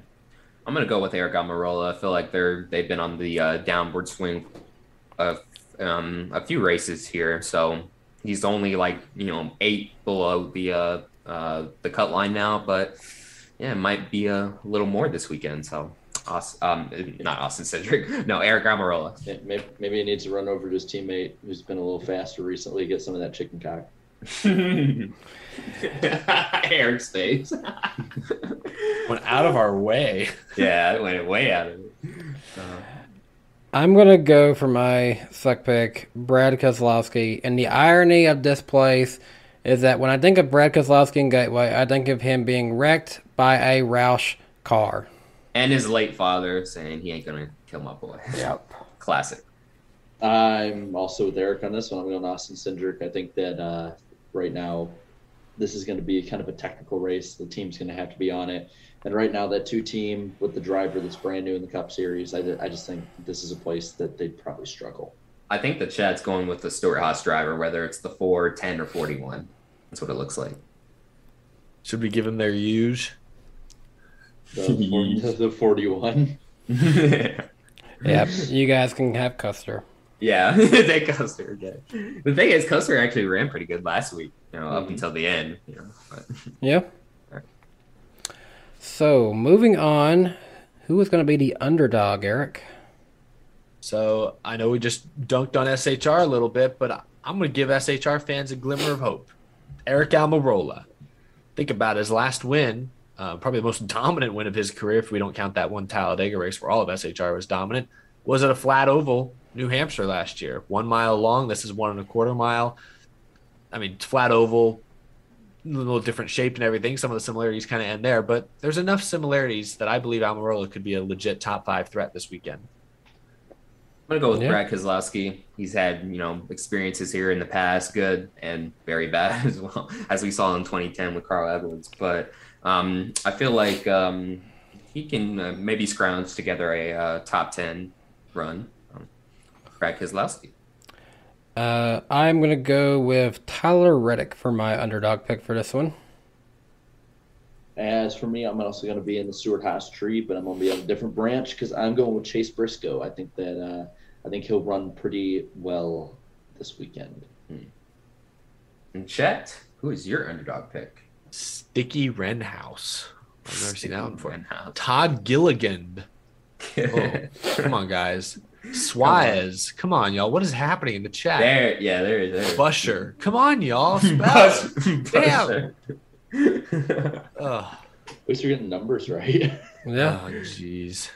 Oh yeah, Parker Kligerman is in the 15 this weekend. Yes, Mhm. so you can pick him. I'm saying more for Stenhouse in all honesty. So all right. yeah, let's give let's give him that. I like All right, we'll give Stenhouse. him- It's a fun all right. pick. We'll give him Stenhouse. Okay, and now we are at that part in the show. Who's gonna win? Who's gonna win the inaugural race at Gate Gateway? Christopher Bell. We've been talking good about him tonight, especially Danny's been talking good about him tonight. Um, but no, you're right. C. Bell's been on an upward swing, upward trajectory the last few weeks. He's been great at qualifying this year, often starts up front. I think he stays there and wins at Gateway this weekend. This guy's won here in the past. He's ran pretty good here. He's even dominated some races in the lower series here as well. You know, not just win them, dominate them. Um, after this win, he will officially have the uh, the points lead all to himself, the playoff points lead at least. Ross Chastain wins the inaugural Cup Series race at Gateway. I knew he would do this because he gets the first pick. But yeah, I've been talking good about Christopher Bell because I much didn't mean to do that. I'm sorry. this track is a lot like New Hampshire. I think it's the closest track to this is going to be New Hampshire, uh, and I think this could be where we see Christopher Bell go get a win this weekend. Well, I am with Darian on this one. I'm going Ross Chastain to win, as Darian would put it at Gateway. Oh, is that no? Oh, you did, you did you did say Gateway. I, I didn't want to point that out though. Gateway, Ray of Gateway, Sunshine. Gateway, We're, we're, we're here at Gatorade Speedway. Gateway, Gateway Speedway. Uh, all right, who is the chat got? They're kind of all over the place. Yeah. I see, a lot of, I, I, see I probably more Chastain. I see Oh. Chat Chastain. I see Kyle Busch. I'm starting to see more Chastains now, though. A few more. Harvick's. There's a Racing Redemption, so I know that's Chastain.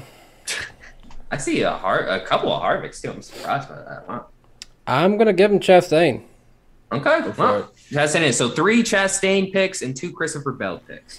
Yeah, Not expect wrong? us to be. I, I expected a lot more, like all over the place. For the Yeah, picks. that's what that's what it's been like for the most part this season. But I so guess th- that means that probably none of our picks are gonna be close to winning. Yeah, we didn't cast a very wide net this week. yeah, we'll see. we'll see So what happens. with that, let's move on to the final round of the super chats. Let's go pick up where we left off. Love Okay. it. We last uh, read our super chat from Mr. Twisted Nipples, so Glad you said his name again. Thank, Thank you. Thank you. I Appreciate mean, it. I mean, I had to know where to go back to. So You didn't have to read it out loud, but we appreciate it. Everyone at home thankful for it. We it. all Credit to appreciate that. Okay. visual. Yes. listen, Eric, Mr. Twisted, we'll just call him that. Mr. Twist. He is a pa- he, he is a he is a paying supporter of NWP. Okay, so we're gonna read his name. Mr. Twisted, nipples so pain. Fair enough. Okay, I'm gonna get us off that one now. Irvin Alvarado coming up 999. Appreciate that. I'm glad I was in Charlotte and with next gen in person with the race. It passed my own eye test of multiple groove, close and hard racing. I got my money's worth, but that flipping person looked slow to me. He says. Oh yeah, it looks slow on TV. Mm, yeah, yeah. I mean, I don't think anyone was worried about him when that flip happened. It was just still more like that shock of it happening in mm-hmm. Charlotte. Brandon Corlett coming in of nine ninety nine. No comment here, just a donation. Appreciate that, Brandon. Clone Squadron Racing coming in at five dollars. Appreciate that. I can feel his presence. So close, so close. I can see him in my mind's eye.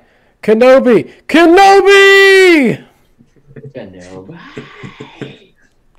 If you have not been uh, following the Kenobi series, I recommend it. It comes out on Wednesdays, just like we do. Jay Kreider, 175, appreciate the $10 donation. Why do you guys think Ford is struggling so bad? They look faster, but still far behind the other two. Mm, Not don't know. sure. I mean, like, uh, are they in a similar situation Toyota was at the start of the season, where it's like they're starting to lose some some speed? Or I mean, I go back to I got to dig back into the story and the offseason, the very beginning of the year when NASCAR made them change the front nose because they found they were too fast. Like, I wonder if they went, they accidentally took forward to her up here and now moved them a little like here. Like if they accidentally, like I, I just don't know. How do you quantify the gains they were making because of Right. the aero advantage they I guess, I guess maybe in, in those tests they were so consistently up front, they were like, nope, nope. I just look at like SHR has been struggling since last year, Mhm. and la- and in 2021 it was like, oh, why are we struggling? It's because of like you know they We're were- getting ready for the next gen. Yeah, we're getting for the next like- gen. There's like no new parts are being developed, and we're behind or something, or NASCAR changed this, and it's like, okay, but now it's a whole new car, and you're still a little behind. I, Mhm. that now I just don't know. I don't know where the issue really is. Not sure. Yeah. Jay Crowder, 175 coming up another $2. Appreciate that. Predictions on who takes over the 10 car. Ryan Preece for me. Ryan Preece. I say Ryan Preece. Jam. Kyle Busch. Whoa. Carson Hocevar. Now, I think I think it'll either be uh, Preece or I heard some rumbles. I think it was Corey LaJoie rumbling that it might be uh, John Hunter Nemechek. There's a possibility. Isn't Corey? Isn't he like kind of wrong sometimes on some? Oh, of he, he, he whispers about a lot of things. He's right about some, but he's he Okay. is certainly wrong about others. And this I- one, this one's out there. I just think I think John Hunter Nemechek's people are looking for a cup opportunity, and he's Mhm. done well enough in trucks that a cup team might listen. That's oh, he I- deserves it, and there's no need for him to race full time in Xfinity. I mean, he's raced part time. No, yeah, he could go straight to cup and with a Mhm. Decent team and be okay. I think. Yeah. Jam plays games. Appreciate the dollar ninety nine. All hail Cole Custer and may his chicken eggplant bless us all. Does it actually say? Is it an emoji? What, It, it, it, the- it, it, it's the emoji chicken eggplant. Yeah, very very creative. We love our viewers. Thank you. Napa Racing Fan 927, appreciate the $2. MVP of the Coca Cola 600, Cliff Daniels. Yeah, that's pretty oh fair. yeah, fair. That was like one of the greatest motivational crew chief speeches I ever heard. Yep. Our good friend Hot Piss coming out of $1.99, appreciate that. What about three Charlotte races, one being the Roval? No, no, nothing, No. no track, no matter. No. Yeah. Only if only if it's one's replacing Texas. Yes. Unless it's And like that's the coming greatest from track. me. I have Texas on my sleeve. you don't have Texas Speedway on your sleeve though. Yeah, No, the state goodness. of Texas is cool. Texas Speedway. I mean, deserves to be if, if, exploded. if you lose at Texas State, you still have COTA, so. Mhm. Yeah. Ty bans the Bowman fan. Appreciate the ten dollars there, Mister Fellow Bowman fan. Every time Bowman gets a top ten, I'll super chat ten big ones. Hey, Oh, uh, he's, he's off to a good start, man. So that might be that might be a, quite a few ten dollars. yeah, yeah. But we appreciate that. I appreciate the donation to the show and the channel. Nova Stone 12 coming in at $2. Appreciate that. In my opinion, if on pit road, zero clock, DNF, and garage, no return. Huh? What? Talking, I mean, talking about the damaged vehicle policy. oh. Oh, okay. Okay, okay. Sorry, it was confusing. Yeah, I think it's just the way it was worded. I'm sorry. Mhm. Uh, I read this one earlier from Stephen D. Five dollars, appreciate that. And again, it went back into uh, talking about the my driver didn't win, therefore it's a bad race. Um, yeah, we kind of already discussed that a little bit. Sly Supersonic coming in with the seven dollars and forty two cents. Very specific, but appreciate that. What's up, my fantastic four? 2022 is the first time in my time as a motorsports fan when the Coke 600 was actually better than the Indy 500. Amazing. Yeah, we talked about that a little bit early on. I think we all First kind of time for everything. we all kind of agreed it was like that, so appreciate that. Nova Stone 12 coming in again with another $5. Appreciate that. After my driver was taken out, I watched Game 7, and the race was still on after it was over, and it started hours before. Personally, I like long races. I like them when they're good. Yeah, when they're good, they're, they're Yeah. rarely that good. When, Yeah. when, when, when, when they are Like- good. Like they have to be really, not just kind of good, really good. Really like, good. Yes. That's that's what it takes. like Eric. Eric, how good? How good? How good? Really good. Really good. Ty Band's a Bowman fan coming up another five dollars. Appreciate that, Ty. What's your guys' final four after halfway, and who you have winning? If you got to put me on the spot like that, I will say Chastain, Byron, uh, maybe Bowman. I, I don't really know honestly. I, I'm I, I I'll, I just love how I- he slept in. Uh, I- I- maybe Bowman. I, I mean, he's got he's got a lot of top tens, best That's best fair. average finish. So I don't know. I really don't know. R- really, Byron and uh, Chastain's the only two I feel really good about. I feel like Chastain's my personal pick to win a championship. Who's yours, Eric? Chastain, Larson, Kyle Busch. I don't know if I'm off the Byron bandwagon just yet, but I'll keep him in there for now. Okay, I'll put Chastain, Kyle Busch, um, Joey Logano, Kyle Larson. Chastain, Larson, Elliott, Blaney. Okay. Blaney? All Yeah, right. he's, he's been close. He's been close there. Hey. Remember we had the same conversation last year, and then he rattled off two or three in a row. Hey, Yeah. hey, let us not for- do make no time before. let us not forget that the He winner. wasn't in the next gen kart last year. Let, let, let us let us not for, let us not forget that the winner of the All Star race the last two years has won the championship. Oh, shit. I'm screwed. All right. Danny coming in clutch. Ugh, Danny with the super stats. the stats. All right. Uh, Braven coming in at five dollars. Appreciate that. The upcoming new TV deal might favor ESPN and NBC because they have streaming services that could broadcast the races commercial free. It's still gonna have commercials. It's still gonna have commercials. Well, yeah, maybe not as much as like five, but yeah, there'll still be commercials every now and then. Yeah, because I, I still watch all my Tennessee Vols games on ESPN. There's still commercials, so don't don't think that. Jay Booker coming in at five dollars. Appreciate that. Eric looked like he didn't have a clue what he was supposed to say during the new poll record shout. It's been so long. I didn't. I didn't know. Uh, JS Sky coming in at five dollars. Appreciate that. Twenty twenty. Uh, just making sure. Are we still live? Yeah, Yeah, Hell, we're good. I know. Oh, we're good. Okay, sorry. I just got a random message that said OBS like disconnected and reconnected successfully. So I just want to make sure. yeah. Nice. All right. Kevin Stallman coming in. Hopefully they missed my Buescher joke. That was kind of tasteless. Oh.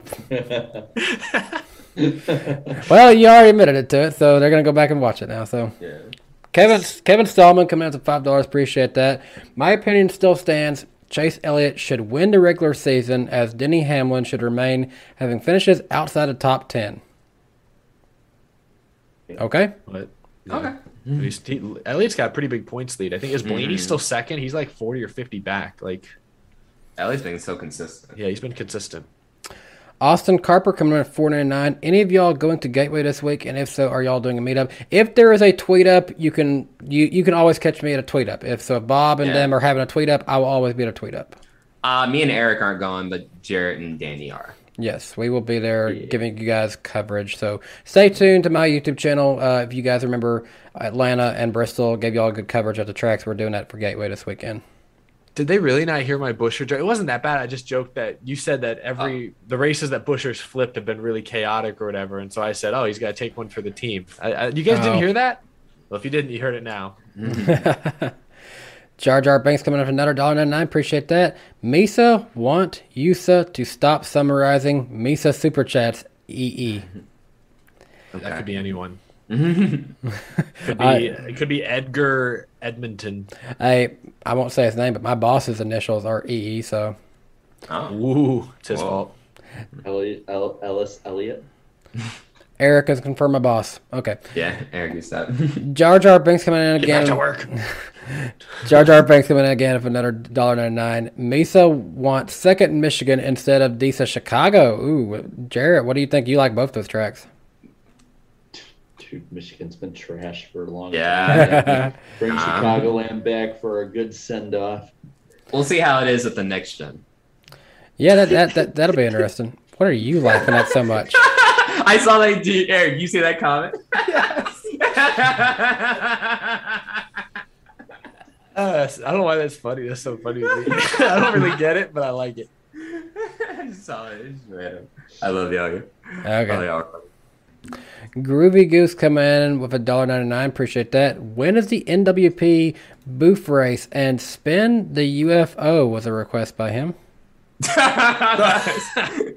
yeah, he's secondly spinning it. So Yeah, throw it like a frisbee. Oh. All right, let me. Uh, I gotta re- refresh it again because it only went so far.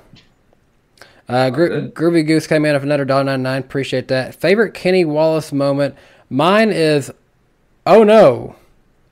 What? That's one where he's like, I don't know. Oh yeah. Oh, that's okay. And then also, I gotta refresh my Kenny Wallace memories. and, and then also spin the UFO again. right. Jarrett was right though. His YouTube rants, the few I've seen, they are something to behold. they're they're they're yeah, hilarious. they're interesting. He's got dude, he's got the dark Brown hair. He's got the dress robe on, coffee. It's it's an Mm-hmm. aesthetic, man. He's always gotta have the coffee, bro. He's always gotta I, I'd be interested to see how he would be as a guest on the show sometime. But just all be about getting in touch with his folks. yeah. I'd, I'd be I'd be sure to wear all my Cubs stuff. He is his folks. Napa Racing Fan 927 coming in again for another two dollars. Buescher's flipped look like NASCAR 21 ignition. Physics, physics, Physics. Physics. Antar Das coming in again with another 4.99. Appreciate that. I can't believe it's June already. Also, Darian, I blame you for the Dixon curse this year. LOL, Gateway should be fun. Aw man, it's not real, bro. It's not real. Is IndyCar immune to your jinxes? I guess. I guess everything. Dude, I was I was the one jinxing IndyCar the other day. hmm D- D- yeah. Darian, we are going to go to our local uh, Highland Rim Speedway, and you will tweet about some random driver you see in a race, and something will happen. I swear it will. They get hit. They get hit by Probably. a meteor. Yeah. Something. Something will happen. Like, wow, nothing can stop this guy now. He's four laps and a meteor hit him. boom. Gets crushed. And and then that's it for the super chats. But I did see there were some member messages. We have Philip Rip- Philip Richards. He's been a member for twelve months, coming in and saying Chris Gabehart is his comment. So, I guess he's a big Chris Gabehart fan. Okay. Hot, Suspended. yeah. Hot piss, a member for eight months. Appreciate the membership. Sad the twelve crash, but wow, what a race. Mm-hmm. Spencer fifty four seventy eight, a member for twelve months of the Danny B Super Fans. First time to St. Louis and Portland, but not for trucks. True, yeah, trucks have been there. You know. Yeah. I thought it was interesting. This is the first time that Gateway's been sold out, though. They've hosted IndyCar races, truck races, and they But never no, sold they out. wanted the cup race. Until- Yeah. they It got it. like It looks like they've reduced capacity because when I looked, there, Yeah. it was like eighty-one thousand was how much they used to hold, or eighty-seven. Yeah, that- that- That, makes that was way too much. Yeah. now they got, but still, Uh, like that, was like close uh, to sixty thousand this weekend. Like, I will say, uh, Worldwide Technology Raceway and people at Gateway, they've done a good job of obviously focusing focusing on the St. Louis market, but they've also focused on markets like Nashville. Because I've seen, I, I remember last year for the IndyCar race, I saw a lot of marketing for that to people in Nashville because they wanted to bring in that appeal of more IndyCar racing. If you enjoy the Music City Grand Prix, to come watch it at Gateway. So they've also focused on markets like here in Nashville as well. Uh, then we got Blue Jimmy 48 fan. Good to see you. He's been a member for 13 months. And he says, Great show. By the way, Brooks Burger is an inside joke. LOL. I'm sure it is. I don't get the joke, but I'm glad that everyone has enjoyed mm-hmm. Brooks Burgers. Mm-hmm. and then lastly, a $5 super chat come in from Andrew Meyer. Fun fact the most recent Google Maps satellite imagery of Darlington was taken during the 2021 Goodyear 400. You can see cars on a caution lap.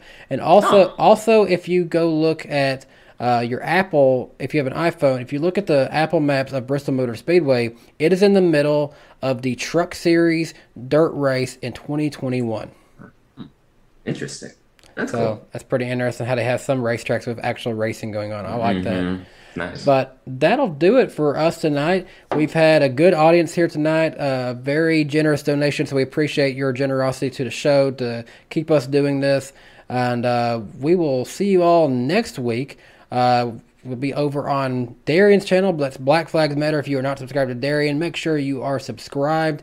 Um, me and Jarrett, as we mentioned, we will be uh, at the Trek at Gateway this weekend. Uh, if you see either of us, make sure you say hello to us and stay tuned to the channel. I will have some good coverage coming up this weekend here on Danny B Talks. And uh, anything else that we need to say before we get off here? Uh, no. Yes, Good luck. Yep, you guys have a. Uh, oh, okay, on a count of three, let's all do that.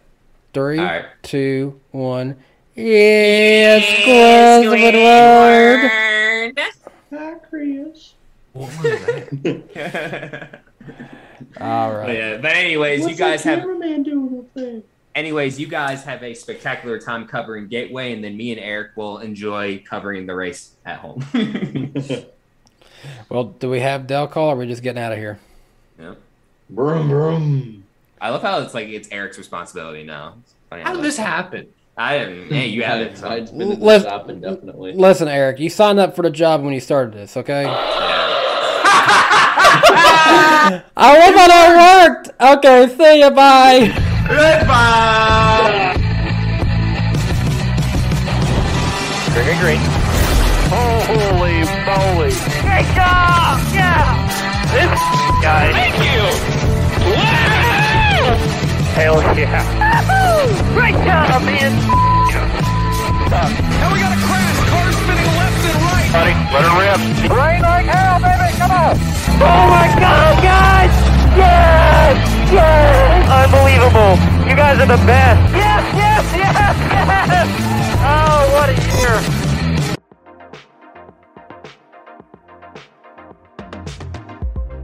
Eric Estep here. This episode is brought to you by Forney Industries. Get it done with green. Forney offers a full line of welding and plasma cutting machines, metalworking accessories, and more. For do it yourselfers all the way to professional metalworkers, Forney has everything you need for your next project. Shop Forney's top of the line products at forneyind.com. That's Forney, F O R N E Y, ind, I N D.com, or at an authorized Forney dealer near you.